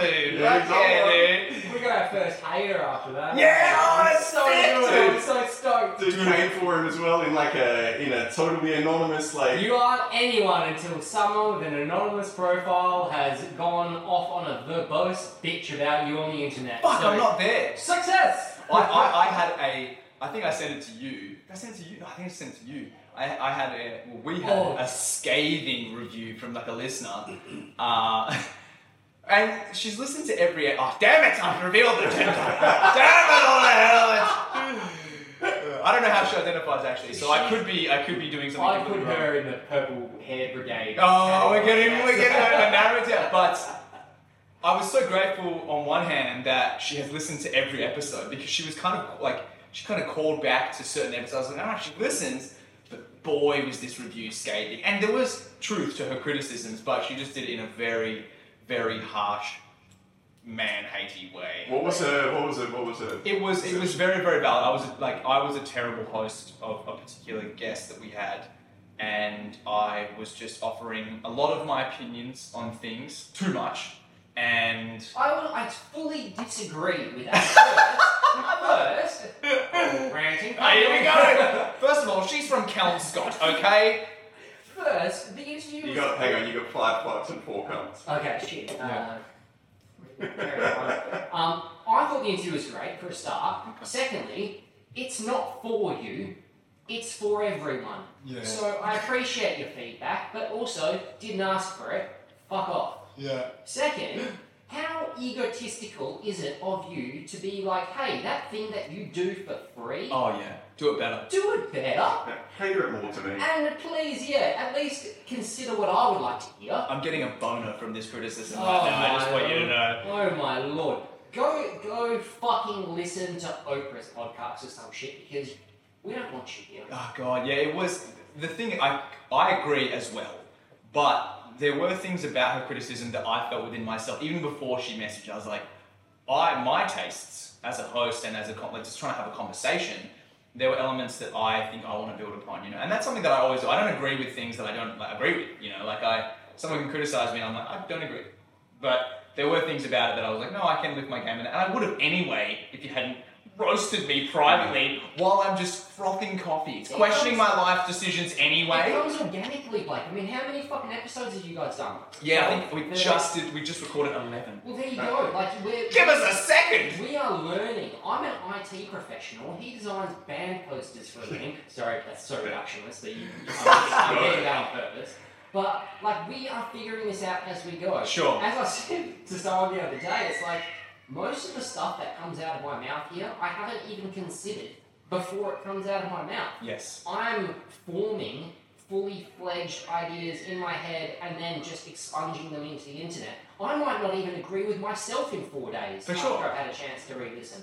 But it's part of the process. Mm. I have to get it out to be able to be like, oh, you know what, Josh? I don't think that we, we believe that. We, you know, it's Yeah, yeah, yeah. I know. no, you're doing that. Yeah, yeah. It, it, it's part of the process, and for someone to come on and be like, well, yeah, but I wish it was like this, it's really fucking. It's indulgent. It's indulgent. It for is sure. indulgent. Um, But you know, uh, they're probably just not on their, you know, it's, it's very easy just to throw fucking criticism and be a part of the conversation. Oh, the man in the arena speech comes to mind. You know that, that great one from Teddy Roosevelt. Yeah, it is that for sure. And uh, imagine if someone reviews this episode after that, after this talk. They're like, guys, don't agree with any of your criticism of criticism there. Here's here's why. You're welcome to come on and face the wrath of Josh after three shelters. Yeah. yeah. So I look. I can't remember the original point, but to throw back to you know the story of my friend who who he had this realization. I think when you don't attack people, you provide an opportunity for connection to find common ground. You know, like if I'd come up to my mate and been like, "Hey, I know you're a piece of shit, right? And I have to play this piece of shit. So why are you a piece of shit? Give me Help an insight." piece of shit. Yeah, can we find some, you know, some Could you, common could you ground? just put some defenses up? Yeah, get defensive Yeah, for a second, Can you dude. do that so I can just absolutely not know the core of like what this problem is? Right, and it, what, it didn't make his his belief justified, and it actually brought about a change in him. Like he he realized something emotional and a truth about himself because I came at him. Prepare your prepare your amethyst crystal. I came at him with love. You know, I didn't come at him in a full blown attack and being like, I know you're a monster, and I'm calling you out. Which is this period that I think everyone feels like they're on the battlefield, just fighting for, for good. Like everyone, you know, on their keyboards feels like they're running into burning buildings to save babies. You kind of have to be though, because if you're not, then it's very easy to be seen as the enemy. Mm. If you're not out there front and center with your fucking spear charging, Right. then you can be seen as a fucking proponent for the other side. Silence is violence, guys. I think, well, I think that's the idea. Like, I think the, the idea is that, but I don't live by it, and neither do you. Like, none of us do, in a sense. So it's like, you. I think that the, the honest conversations are definitely independent conversations that people are having, and the real conversations that people are having that I've been around in like actual forums where there are no microphones is people having pretty open discussions about this and being like, well, I don't, I don't feel we can really discuss this in, in public or you're scared Yes. to, to voice your opinion. So even if this sort of radical sort of left shift is something that's kind of here to stay, I think that it opens people up to have at least deeper, meaningful conversations about these topics. Yes. And it's like, you know, maybe that's the fucking silver lining in it all.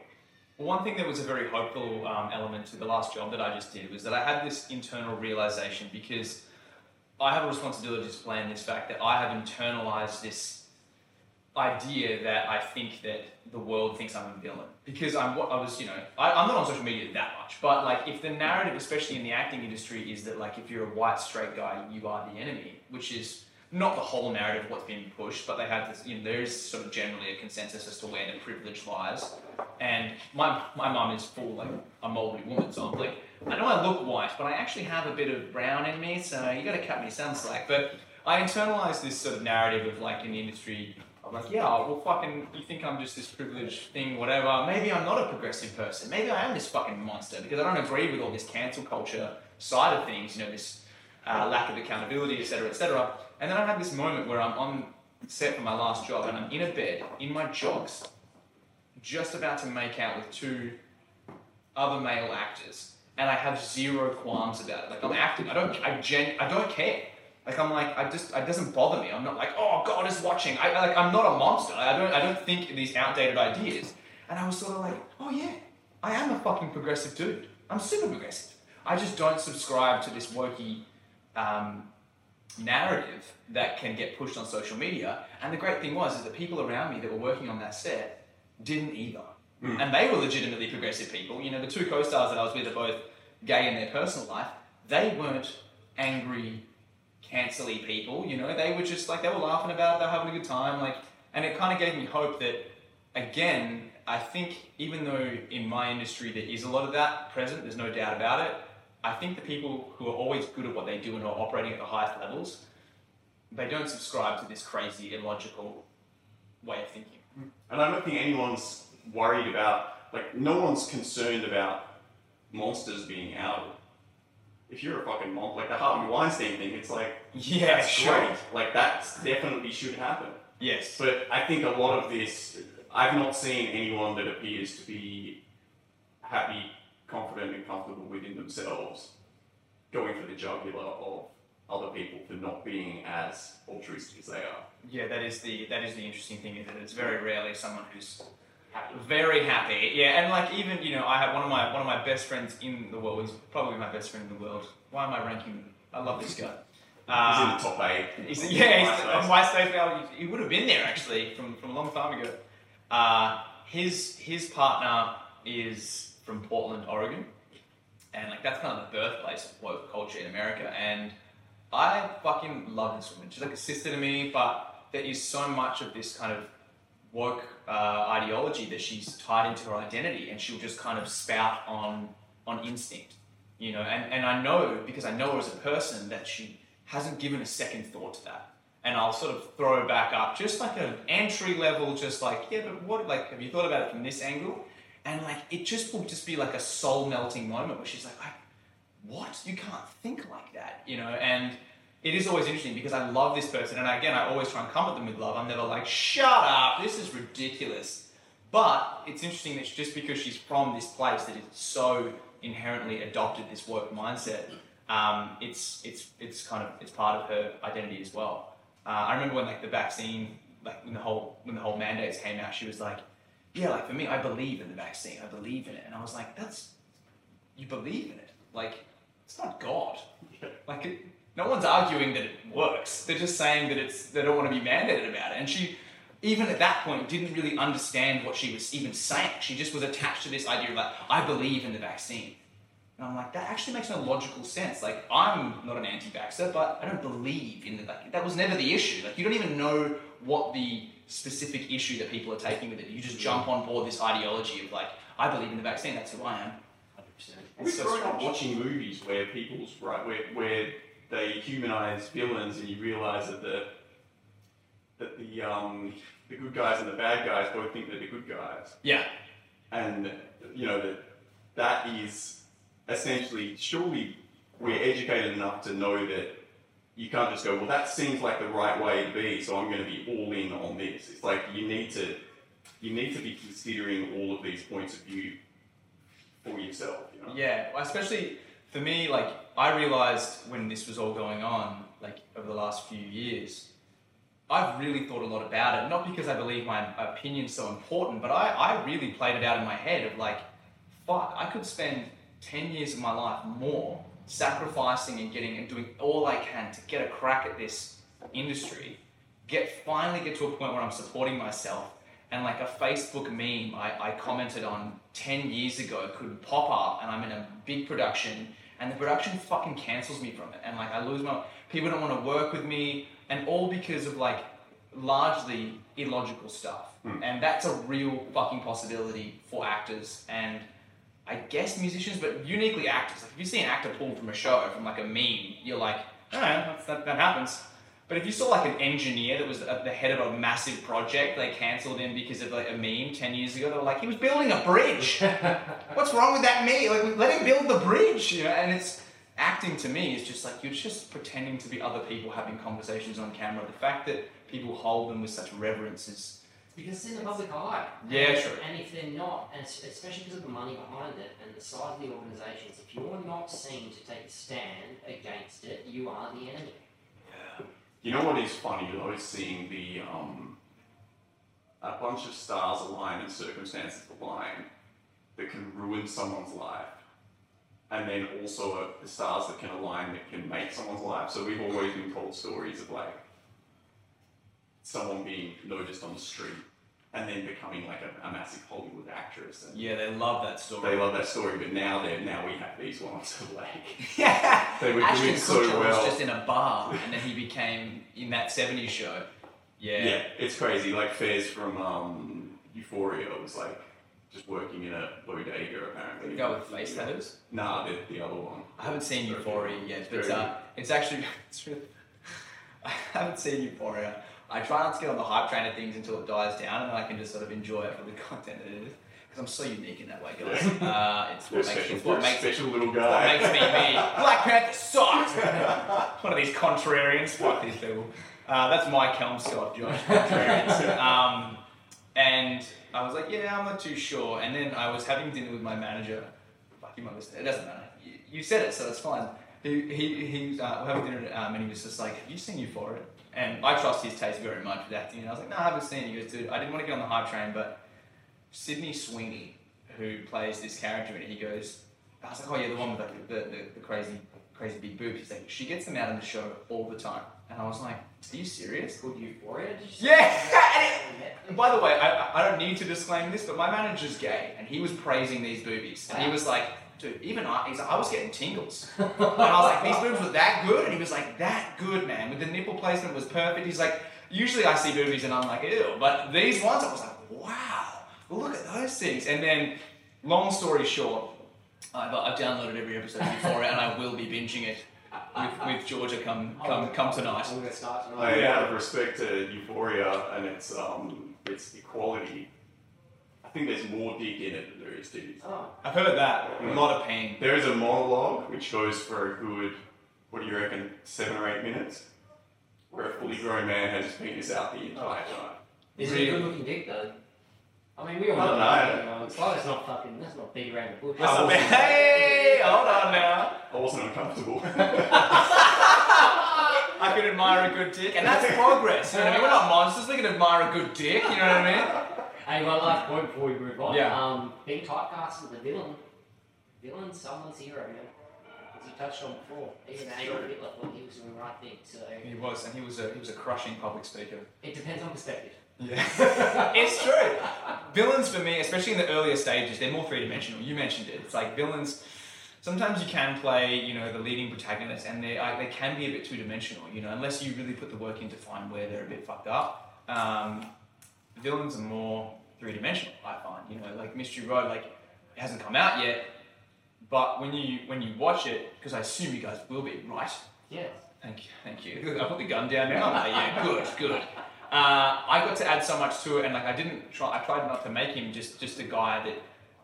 I tried to make it a little bit nuanced, and I tried to make him. You know, my brand of psycho was more. I'm not the physically intimidating guy. I'm more the one that I'm helping. You'd see me helping an old lady with their shopping. You're like, oh my god, is he going to kill this old lady? Yeah, is What's gonna going- push it's uneasy, you know. yeah, yeah. It's that moment in Chopper where he stabs the shit out of that guy, and he's like, "Oh, you alright?" it's like, "Oh, that's unsettling."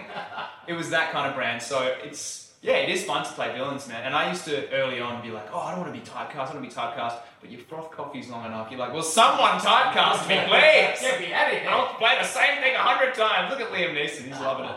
So where did the um, where did the comedy piece come in from you? Yeah.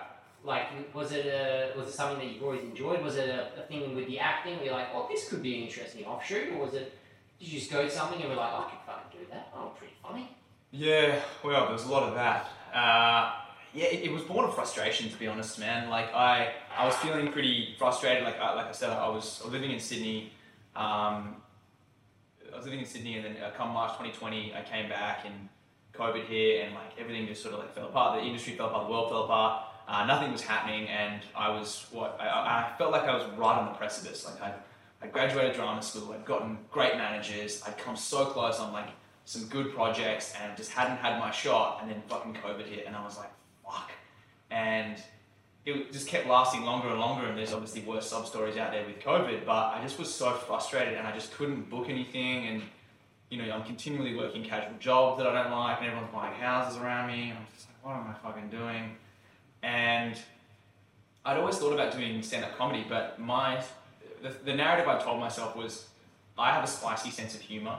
I can't be getting up there telling them what I think's funny, because then when I book Riverdale season five, they're going to be like, we have footage of this guy making a joke about a guy in a wheelchair or something along those lines. That was the self-important narrative. I was like, I'm going to be so good. People are going to be filming me immediately. And ultimately, I kind of hit this low point with acting where I went, it's not going to. I just don't think it's going to happen. And I'm not going to quit. But what would I? What am I not doing right now because I think acting is going to work out? And that was one of the things. I was like, well, why wouldn't I just do stand-up then? Like, don't worry about getting cancelled. You're probably not going to become an actor anyway. So just go get up there and tell some jokes. And that's sort of what was that's what led me to it. And then there was Raw Comedy Festival, uh, which is sort of the biggest open mic competition in the country. And they had finals coming up. I knew about it. It's the only thing I knew. So I threw my name in the hat for that and did my first night. So you had to do like a five minutes of comedy. And I wrote this five minutes, went up, did it, didn't get put through. They put like two people through to the next round.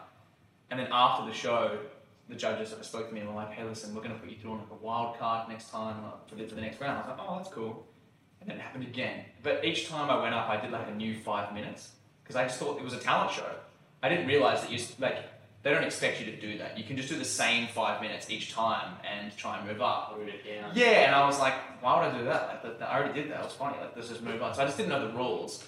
And I just kept writing a new five minutes and just kept getting put through, not officially, but behind closed doors. They were like, we put someone else through, but you're going through to the next round. I was like, okay, okay, that's cool, whatever, keep going through. And then come the grand final, this is only my fourth, fifth time ever doing stand up. And it's like a fucking sold out show at the Comedy Lounge down the road. And it's like, I don't know, it was like 200 people in there. Um, and I was fucking shitting myself. And John Pinder was the MC, who I obviously did the podcast with. And was, I'd seen him before. I really fucking liked his comedy. I thought it was really funny. And there's this little space between backstage and the stage, and he was sort of just back there, you know, doing his thing. And I just was so nervous, and I was like, man, John, you. I'm like, I was like, I really like comedy, man. Any advice? And he was like, um, they've already picked their winner. He was like, just know that. They probably already picked their winner. This is just the beginning of your career. This means nothing. It's good. Like, it's go have fun, man. Like, just relax. Like, just treat them, treat the audience like they're your friends. The stakes are low. Just know that how good you do probably isn't going to make an impact on your life and the competition as a whole. They've already picked their winner. And I was like, okay, controversial, but all right. And I went out and it fucking went so well. Just like, just, just crushed hard. It was like one of the first times I've ever felt that. And came off stage, and even though I didn't win, that immediate feedback, that meritocracy of doing well, and people saw it. Like, even though I came second that night, when I was walking through the crowd to go get a drink, like strangers were pulling me aside and like were emotional. They were like, "This is fucking bullshit." You know, this is you were, you were robbed. This is crazy. And now people were so invested, and I'd spent years as an actor getting super close on big projects, getting flown out for things. You miss out. No one knows. gives a. No one gives a shit. There's no evidence of it. And right? right, and you just backed froth and lattes, and no one knows that you were getting driven around in a fucking Chrysler the week before, feeling like king shit, think, fantasizing about your new life because you're just about to be in this new show. And at least with comedy, I was like, even at the worst, if you, if you, yeah, arguably get robbed or whatever, there's politics. The audience saw it, and you get that feedback, you get that validation. To a little validation junkie like me, I was like, this is it. This is going to be the thing. So that's where it started. And uh, yeah, just hit it off with John, um, and then just started wanting to do more of it. So comedy has sort of become jujitsu in that sense to me. Like, A constant working pursuit. Like, yeah, and there is politics in comedy. Make no mistake. You know what I mean? There's a reason people think Hannah Gadsby's a great comedian. There's a reason. the Aussie comedies tend to be like, you can't say these things. All right, people. All right, but uh, you know there are politics, but ultimately there is a crowd, and it is more of a meritocracy than a lot of other pursuits. If you crush and you build a, a fan base, you just you can sort of become undeniable. You know, like a Louis C.K. Although what he did was pretty fucked up, it's like he's still a great comedian. You know what I mean? You may not let him babysit, but he tells jokes pretty good. And after all, like you know, they tried to take him down fully, and you know he, he, he suffered some consequences. But I mean, he's back in rings and like he's doing his thing. So it offers this level of sovereignty that most other creative pursuits don't do. Um, I mean, that, that became evident for me recently. Again, it kind of like, because sometimes in my mind I can feel like, is it acting or comedy? And I don't think they're mutually exclusive, but I do fear there will be this point that arrives where it's like, pick one. You know, like you see people like a Steve Carell, like, or, you know, he, he started out in stand up and he was really good, and then he's, like, I don't think he does stand up anymore, or there's very rarely people that are operating at the highest level that still do both. You know, because one skill tends to atrophy if you don't do it, and, and yada yada. But it happened to me. Uh, it occurred to me recently because of the whole, the whole Joe Rogan controversy, and when he got accused of misinformation initially, God, this is the best white straight guy pod ever. We're talking Yes, about Joe Rogan. Vaccines and shit. Yeah, woke culture. Come on, we're marginalised out here, boys. Jordan Peterson's next. We'll talk about him next. Um, when he got accused of misinformation, I noticed The Rock like spoke out in like support of him and was like, "I'm, I'm an advocate for free speech. Can't wait to come on the podcast and share some Teremana, you know, by just promoting his shit." And um, and then obviously the compilation came out of him saying the N word and stuff like that, which was this big political hit job, but he took ownership of it. And uh, then The Rock just totally flipped his narrative and was like, "Oh, I wasn't aware of the full picture of Joe Rogan. I withdraw my support and all this stuff." And Shit, I actually didn't see that. yeah, he had like a, you know, people tagged him and like, oh, you support this guy after he did these. I wasn't aware of the kind of person he was. I withdraw my support. And I have no doubt in my mind that, that The Rock actually thinks Joe Rogan's fine. Hmm. I have no doubt. But his business is so dependent upon appeasing the left, Yeah. you know, and, and his and his image for, for largely, you know, uh, not very logical people. So that was so interesting because The Rock is at the fucking top of the mountain. You know, he's not a great, he's not winning any Oscars anytime soon, you know, but he is, he owns his own production company. He's the highest paid actor in the world. He's just like, you'd think that guy at the echelon of acting would be untouchable, could just say and do whatever he wants, but he can't. Mm-hmm. And I genuinely think he cannot because he's beholden to his employees, he's beholden to public image and all these types of things. And then Joe Rogan, who is in comedy and podcasting and things like that, has sovereignty. He has accountability because he wants to. But, you know, people have said, people try to take him down, he, he, he expresses his opinion.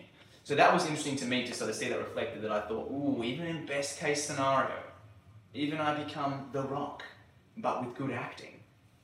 I still probably can't express my opinions. I still can't say the N word. This is not worth it. This is crazy. What am I doing this for? I'm going to become a comedian. No, but I was like, you know, it is interesting that uh, uh, even at the, the, the peak of something where you have sovereignty and where you don't. Yeah, it's interesting that it seems like comedians in particular have found like the cheat code around cancel culture.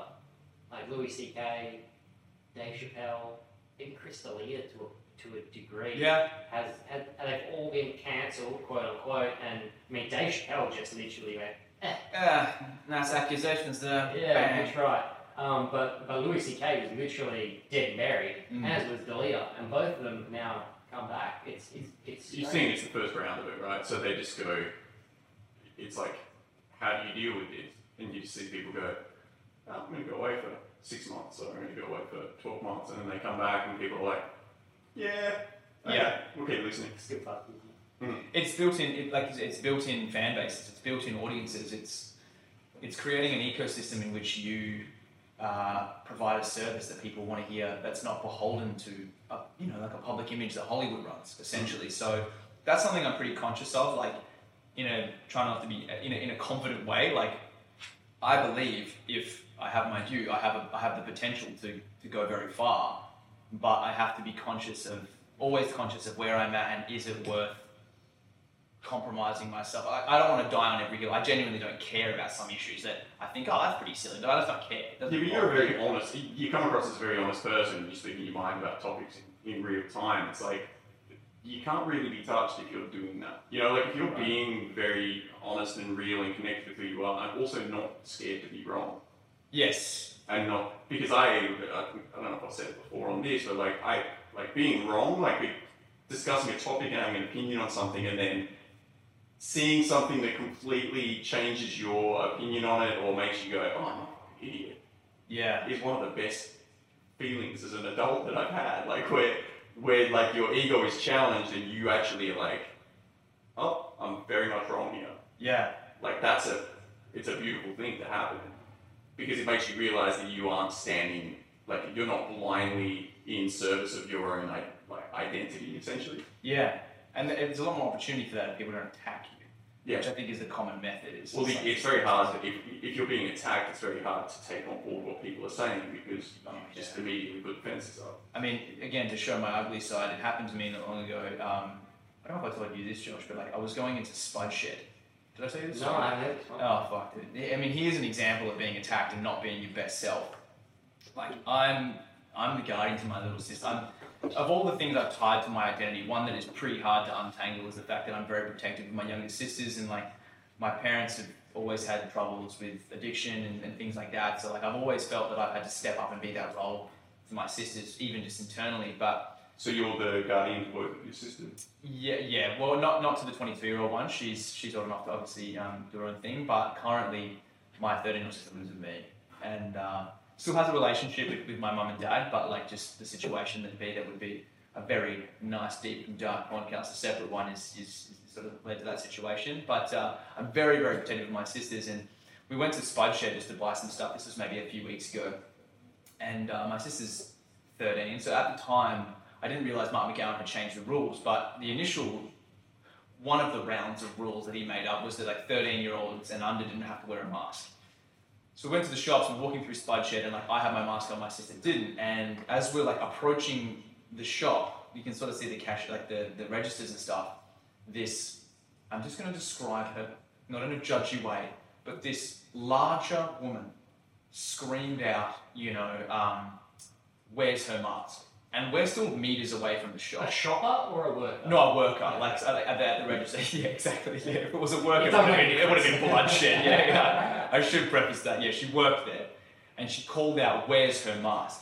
And um, I sort of was like, "Oh," and like I looked down at my sister and, and kind of realized she was talking about her, and I was like, "Oh, she's 13. She doesn't, she doesn't need one." And she's like, "No, rules have changed. Where's she needs a mask now?" And we haven't even entered the store yet. And I saw on my sister's face that she was, because people were looking, this woman was yelling from meters away um, as we we're about to enter the store. I saw my sister get kind of really embarrassed and, oh, maybe we should go, sort of thing. And something fucking primal set off in me. And it, I was not my best self, I will disclaim this, but I went full high school. I was like, shh, don't yell, shut up, you're fat.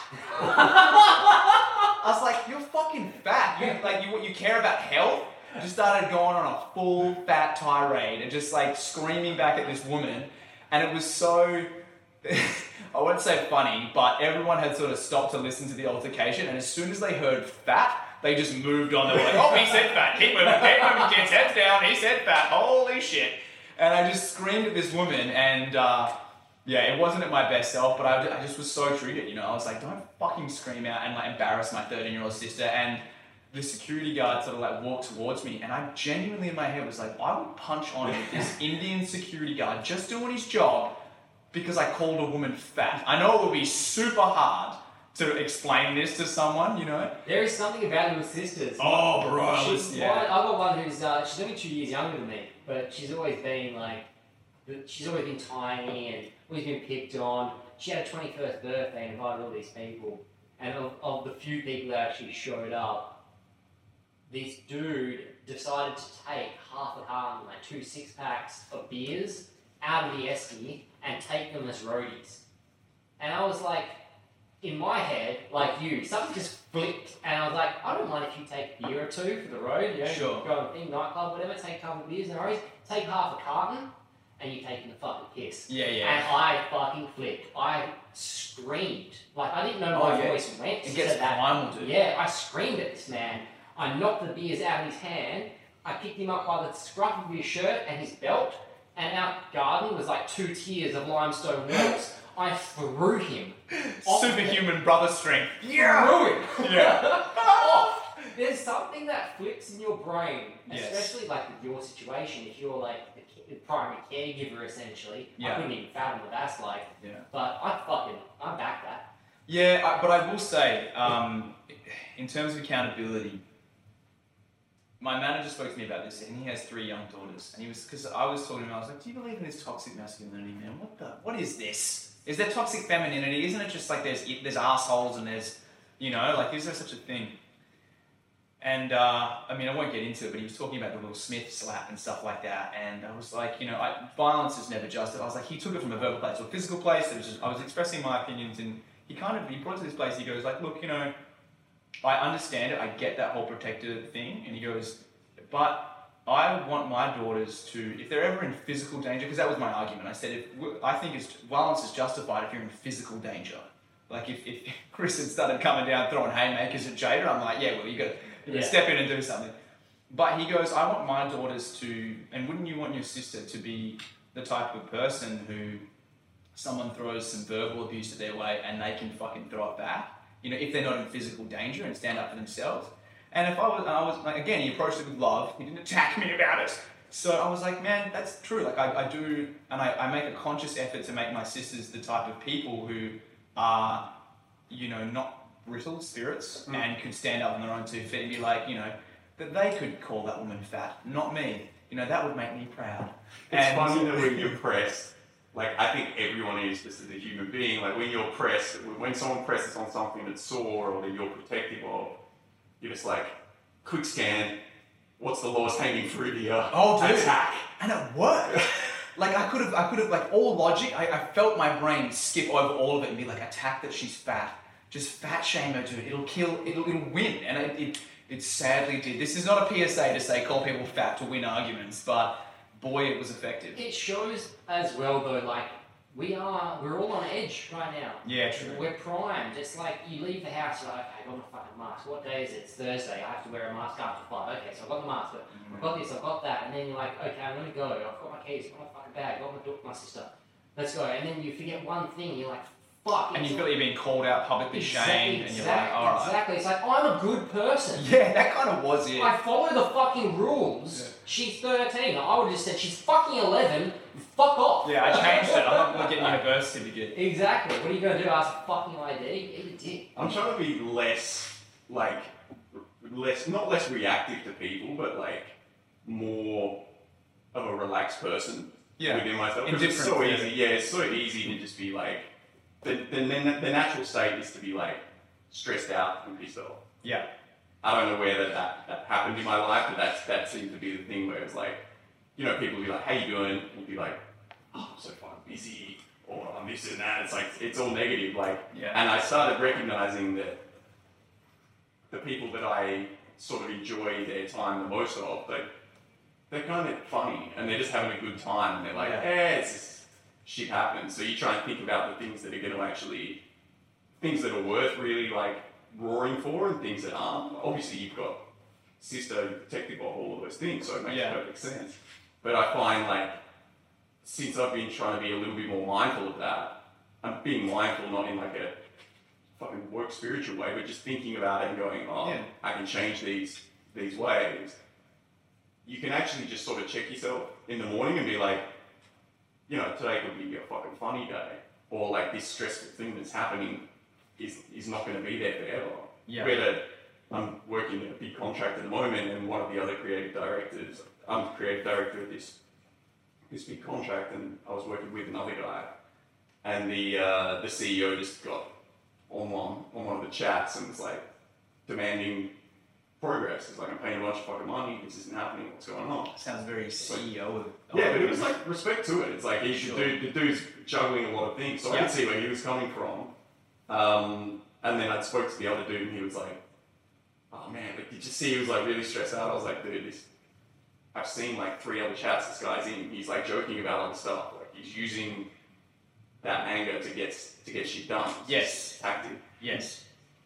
You you can either take that on and be like, oh, I need to I need to get this done, and like suddenly you're carrying around a bag of stress with you, or you can just be like, if someone else is angry or someone else is upset, there's still a there's still a problem and a solution. Like it, no matter how much you take that problem on board Yeah. and let it affect you or like uh, let it affect you in the moment, it's not going to help you get to the solution. Yes. And you you do have a choice to just not Not react. not react in that space because it doesn't make any sense to anyone. Yeah, I think because I can empathize. I'm trying to empathize on, on both ends, but I don't think I empathize with myself enough um, to be like, all right, man. You know, like we talk about that being loving and don't attack yourself. Like, I, I need to love myself more. No, it was. It's more. You know, when I if I saw a woman now, I'd apologize. 100 percent would. Be like that wasn't okay. I shouldn't have shouldn't have caught your body image. I'm sorry. I was being very defensive of my sister. It wasn't. It's not justified. Um, and that's because, yeah, like I empathize with myself and go, I know what that was, and that's not the best reflection of me, you know. And I think we just need more of that. I just think we need less attacking of people and more empathizing. And one positive of the whole like Will Smith slap Chris Rock debate was that I kind of articulated in my mind that, yeah, I really do, even though I have a lot of friends who are professional fighters and, and, and, and I do combat sports for, the, for lack of a better term, violence is never justified unless you're in physical danger. That's just my that's just my kind of mantra. You know, like if you are in physical danger, yeah, violence is to nullify the situation as best as possible with reasonable force. I do think it is justified, but running it through that lens and that filter of I don't need to become physical or even even abusive if I'm not in physical danger. Like if someone's abusing me verbally and I'm not in danger, I, I don't even need to react Hmm. you know. But as soon as it steps into the realm of like, okay, now this person might attack me physically and harm me, then I can start calling people fat, I guess. You know, getting the hands up, coming after the body image. I'm like, I'm in danger. I'm in danger. And I'm attacking with words. Yeah, they could spinning heel kick me from here. All right, time to come up with their love handles. Actually, spinning anything. No way! Maybe spinning me. Cabana Brown. I'm blanking. So what's moves now? Like, are you are, are you making a move back over east? That's a good question, man. I think you know for the for the short term, while my sister is living with me, that is just sort of a non-negotiable. Um, so I will make the best of the situation. Like, and I'm happy here, man. Like, you know, I am happy. Like, I've got, I'm comfortable, you know, and uh, I've got my partner. I've got, you know, my friends, my jiu-jitsu, all those kinds of things. I'm very content. I'm living a good life, and I'm aware of it. But I think once that is no longer the situation where I am beholden to taking care of my sister, um, then I will start to consider going to a place where I am.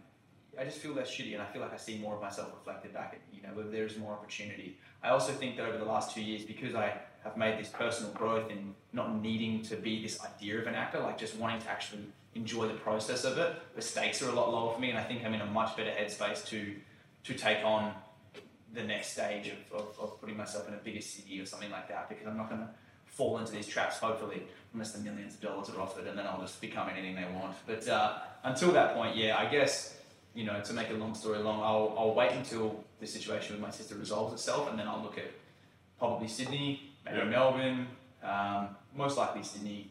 And, you know, I listen to too much Joe Rogan, so I just think that LA is just homeless people running around stabbing each other. But uh, I'm not too sure how that how that's going because It that was a great place too. It looks pretty wild. I mean, I I went and lived there in 2009, and I was right in the peak of the GFC, so there was like Okay. an insane amount of homeless people. Did there. you see the Instagram thing I sent you though? That street people in Los Angeles? Yeah. Which Um, is like a I watched a documentary on it on Netflix the other day as Oh well, shit. which it's it's wild. Like it's it's Yeah. it, it really is wild. But I mean, Skid Row has been Skid Row for a long time. Yeah. Skid Row's fucking like Spread. everywhere now.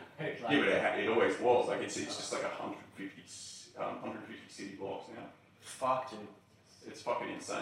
Yeah, and like there was like typhus and shit. There was like medieval diseases coming out of there and stuff. Like stuff that yeah, dude, stuff that hasn't been there. It's like such a damp.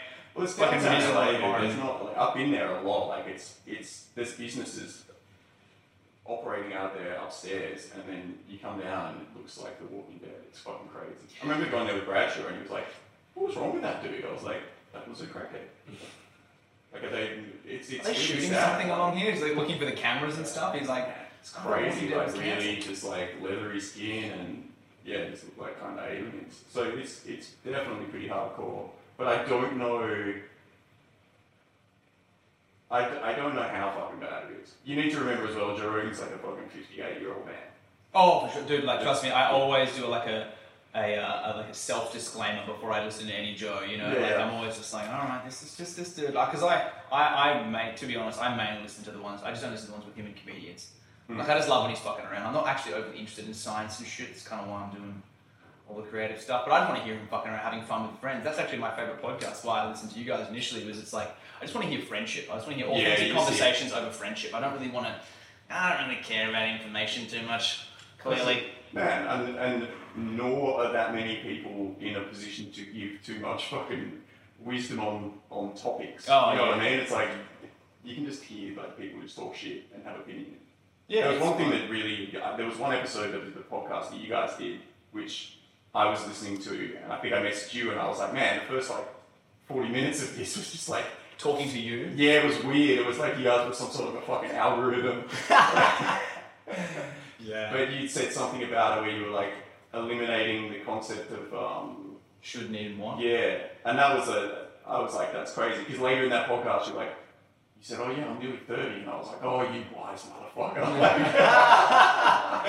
Yeah, I just, I, I, yeah, I mean, again, I just, I think I saw, I just, I saw so much pain in my family and especially in my parents. Just, and I, I brought it, I boiled it down to just delusion. It just were not, you know, like I love my parents and I empathize much as I can. I have them when they were 18 years old, you know, so like they were just kids, and um, I love them as the human beings they are, but so much of the ailment I could boil down to this one central idea it. They just could not be honest with themselves and like delusion and deal with pain. So I almost have this hyper, you know, like this hyper um, vigilant side of myself where I'm always looking for as much accountability as possible. And like, I, I just hate anytime I feel a victim mentality in myself, you know, which is kind of why I've, I've loved being around people like Rod and Jack and stuff, people who just don't make excuses. They are self deprecating, they laugh at themselves, they don't take life overly seriously, but they're fiercely passionate and they don't have a victim mindset. So, yeah, I just, I'm always thinking about that stuff. But when I was getting to the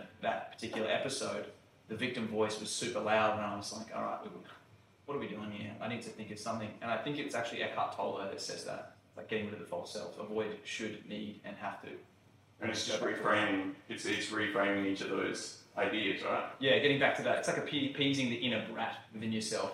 You're like, you don't have to. It's like, well, then I will. You know, you don't have to eat the broccoli and go to work. And it's like, all right, well, I will if I don't have to. But if you tell me I have to, and that and that was something else I realized with COVID. It's like, I already don't like being told what to do. Think the world has been told what to do by their governments, and we're in this hypersensitive state to be told what you can and cannot do, even within yourself. So when you tell yourself you can't have that beer, fucking you're like, don't tell me what to do. You're telling me what to do, Miguel. I'm telling me what to do, and you just have end up having a beer. So We have such a strange relationship with that as well because, like, for our entire generation, we've been told we can do anything. Yeah, oh, that you fight can do. You can do anything. Yeah, but it's like you know, like you can do anything. You can be anything. Like you know, dream, believe, succeed, all that sort of shit. And then it's like, then it's like, yeah, get vaccinated, or you can't work anymore. You can't do this and that. Yeah. It's. I don't think it's like the vaccination. I think it's like the hard line of, no, you have to do this. yeah. And the other things you can like. You can even think like they say like death and taxes, right? You Not always you can stars. get away from fucking yeah. You can if you get a crafty accountant, Yeah. you can get away with not paying. It's like oh, I need to pay like full tax things like that. It's like there's loopholes for everything. And Sure. then suddenly this hard line thing comes down and goes, this is what's happening, and people are like. I don't like being told what to do. It's just like it's just part of who I am. It's like, Yeah. you're a. So am I. We kind of have been growing up that way. Like Yeah. Dude, I went on a virtual rant in my own head against Mark McGowan today, uh, two nights ago on the way home from training because I got flashed by a speed camera. it's like, you son of a bitch. You revenue raising motherfucker. You can't even fix our fucking hospitals, but you can put a million dollars of fucking smart cameras on the Oh, fucking yeah. freeway. I know the exact camera too, dude. Before, just uh, Canning Highway, whatever. The bridge, yeah. The little. Oh, you might not actually. Are you thinking of No, other one, it's like a little, it's like a little tablet almost. Looks like up top at the Yes. 80k zone. Yes. Yeah. There's two. There's two though. Two, yes. So there's one at Canning Highway, one just before the Narrows, Yes. and uh, I got done in the hundred zone. Oh wow. Okay. Nice. Moving. I've seen your car. That's hard not to do. it. Hard not to do 100. Your boy's coming back from Yeah. training, a little Yeah, bit yeah. jacked up. Jacked. There was someone in the right hand lane. Let's spend some money on driver education because this country shouldn't be doing 90 in the fucking right lane. So then when this man. Yes. Go. one back. No, no, you good. When he finally decided to move I accelerated past him. Oh god, that would have been. Can you imagine though how like that moment for him? Oh, He's like, this guy's up my ass. I'm doing a hundred. Doesn't matter the right age. You blast past him into a flash. He would have been like, oh. and I oh. think that's what pissed me off. Yeah, you knew. It's like, you son of a bitch, you're going to be laughing in your fucking Hyundai Getz. And then I was like, in my head, you know what? Fuck it. I'll pay the $400 because that was worth it. four hundred. I don't know, It was 20 Ks over. What is it now? Probably $4,000 or some shit. Four thousand and another booster. Exactly. Another one. in the other arm. But yeah, I fucking got mad because the you know all the shit they could be spending money on it cost a million dollars. And you know what? Those cameras aren't even sending out fines yet. I still got mad. I'm not gonna get a fine. But I still got mad. Oh, that's interesting because I did get flashed by that same thing not one, like a while ago, and I never got anything. Yeah. So I was like, maybe it's maybe it was a lightning bolt. They're still in testing, Interesting. and they're They set work. up. They're set up to um to catch you on your phone as well. So if the little camera sees you like with a device in your hand, don't have a fucking nose, Wow. facial recognition or some shit, it flashes and you get fined for that as well. But yeah, I just it's just fucking. You consider that you're maybe just like, you know, mad at yourself. Maybe. It's So like- maybe that's what it came from. Maybe you're, car I can't Yeah, even you- drive. you're driving and you get flashed and you're like, Mark McGowan's fault. I'm not. I'm gonna. I take played you- no I'm gonna part in this. Josh. I love you, but maybe you shouldn't have spent. no, I get you. I get you, man. Yeah. So that's something that I've been working on. Is just, just I'm sensitive to being told what to do. I'm aware of it, even within myself. So I just reframe things. as I don't need to do them, but do you still want to do it? Mm. And it's crazy what you actually want to do. And that's a narrative like that we're told from a young age, especially as actors. You don't get to do what you want to do. You just don't. Like you have to do things. You don't, you know, and there is truth to that. But I also think that no one taps you on the shoulder at a certain point and goes, "Guess what? You did it. You can do what you want Yeah. now." You know, so you have to make that decision within yourself. You have to sort of just accept the consequences and start uh, spoken with true white privilege and just do whatever you want. Or at least push There's your no- own, yeah, push push your own sort of uh, forge your own path through these things, right? Absolutely, and like I mean, even with Matthew McConaughey, there was that thing he told recently, which was it doesn't sound inspiring because it's Matthew McConaughey, but he was talking about obviously when he was the rom com guy, and uh, he wanted to do other things, and they were like, "Don't, you know, do do Ghosts of Girlfriends Past two, please." And uh, he just said no, and like he didn't get a job for two years, whatever. Which again, not not overly inspiring, but uh, I'm sure he dropped from black caviar to regular caviar would have been upsetting to him. And uh, the first thing that came up was True Detective, you know, and it was a TV show, and like it wasn't that long ago that like there was still this narrative that there are movie actors and TV actors, Yeah. Yeah. and him and Woody Harrelson just kind of doing what they want. It wasn't the good business move. No one was saying do it. He's like, I like this character. This show looks cool. Me and my mate are gonna do it, and they were like, I wouldn't do it, Matt. We've got fourteen million dollar offer for you know this other rom com, and he's like, oh, I'm just gonna do it, and it fucking changed the industry. How fucking good was that season? It's outrageous. And then how bad were the The second following one. Oh, two? Oh god, I love Yeah. Vince Vaughn, but I did not mind. I, oh, boy. me and oh, a boy. friend were so invested in season one, and we had this discussion about season two, and he's like, I reckon Vince Vaughn is going to suck in this. I'm like, no, I Impossible. reckon he is, I reckon he's going to fucking nail this. I reckon he's going to shine. do his thing. And he came out, and it was a fucking duster. Yeah, it was a dust, and I think that yeah, I guess the lesson from that was it's just like do what you want, just do what. Rom-coms. yeah, do rom coms and then do what you want. And I don't think it's because he was at this point of flexi. I just think that he made the decision to just do what he wanted, and no one could have predicted that that would have changed the industry. And now you see TV shows; they've all got massive actors in them. You know, it- they just they're just adherent to this to the content. If the content's good, they'll do it. So hopefully, I change the industry in some way, guys. I think I think you just need to do what you do. It's in, in any creative pursuit or in any pursuit in life. It's like, do you want to be, like, do you want a seat at the table? Like, do you want to be an actor? Or do you want to be a musician? Or, like, do you want to be at that seat where you're like, this is like I'm accepted amongst this, or do you want to like be yourself and be someone who acts like you were saying, like Yeah. it's like you know, like forge forging your own path. I the- think so. The tough one with things like Matthew McConaughey. Have you listened to Matthew McConaughey's book? Dude, I can't. I, I can't just because I actually don't like Matthew McConaughey. Man, But I, I've that's said it. on here before. He's a fucking liar. Like that Dude, book he, he drinks his own Kool Aid pretty hard. Like it's it's too indulgent for me. Like Yeah. my tall, I don't think I have tall poppy syndrome. Oh, it comes out when I hear Matt talk. He's like his Oscar speech did it for me. About he's like I'm my own hero in ten years time. I was just like you're your own. Come on, dude. You can't say that. You know, like I got full like Aussie farmer on him. Like ah, fucking sit down. It's a monologue. Like everything he does is a monologue. Yeah, and And he's it's telling, he's like, man, he's just telling these insane. Have you read the book? Nah. He's telling these insane stories about like his dad being a superhero and him waking him up in the middle of the night and driving him like across the state so that he could piss over some other dude's head to win a motorbike and like. You and know the monologue you're just listening to it, just going. Well, that's just not tr- like that's a ridiculous story. It's not true, and it's like okay, well, like we can we can bend stories and you can you know embellish things, yeah. but it just keeps going on like that, like for fucking the whole first three chapters. And I was like, I don't want to sit here and listen to someone just fucking lie. The Yeah. monologue comes from the fact that people in, have clearly indulged him. And yeah, for but yes, decades. man, around him for years. And he now expects that. That's the norm for him. He speaks and people listen. And that comes out in the way that he writes and the way that he talks. Yeah, true. We have created that stuff. We created him. I think, and like, it leads to decisions like True Detective, but I just hope that I can. I hope we can just balance it. You know, which I do think you have from something like Jiu-Jitsu. I think if Matt McConaughey did Jiu-Jitsu, bold statement. I think if he was getting his head fucking smashed in every day and just cross-faced to oblivion, I don't think he would have written the book the way that he did. I think he still would have done True Detective, Mix of but I think he would have been like, you know what, I was lying about that.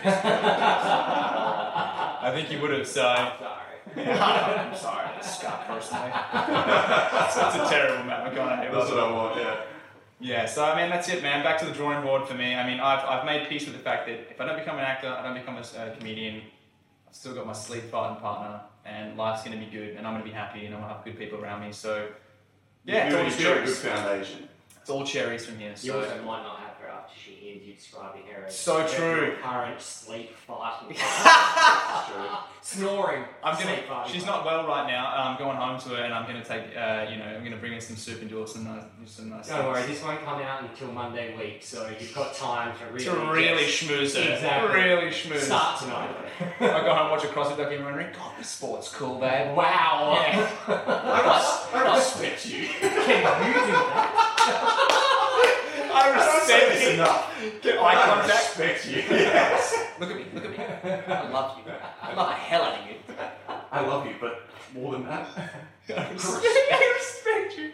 I'm doing it today, so now you've ruined that as well. I'm not having that the podcast Hey, too. no, you know what? We because we, we won't release it for two weeks. Yeah, edit- you got edit it two, out. Now you got two weeks of that, and she'll be like, "Man, This is Sammy crazy. is such a great guy. This is my forever partner." And then it'll come out and just be word for word or we said on the podcast. I'm back at the cafe like, boys, I lost my foundation. I better work something soon or I'm gonna kill you.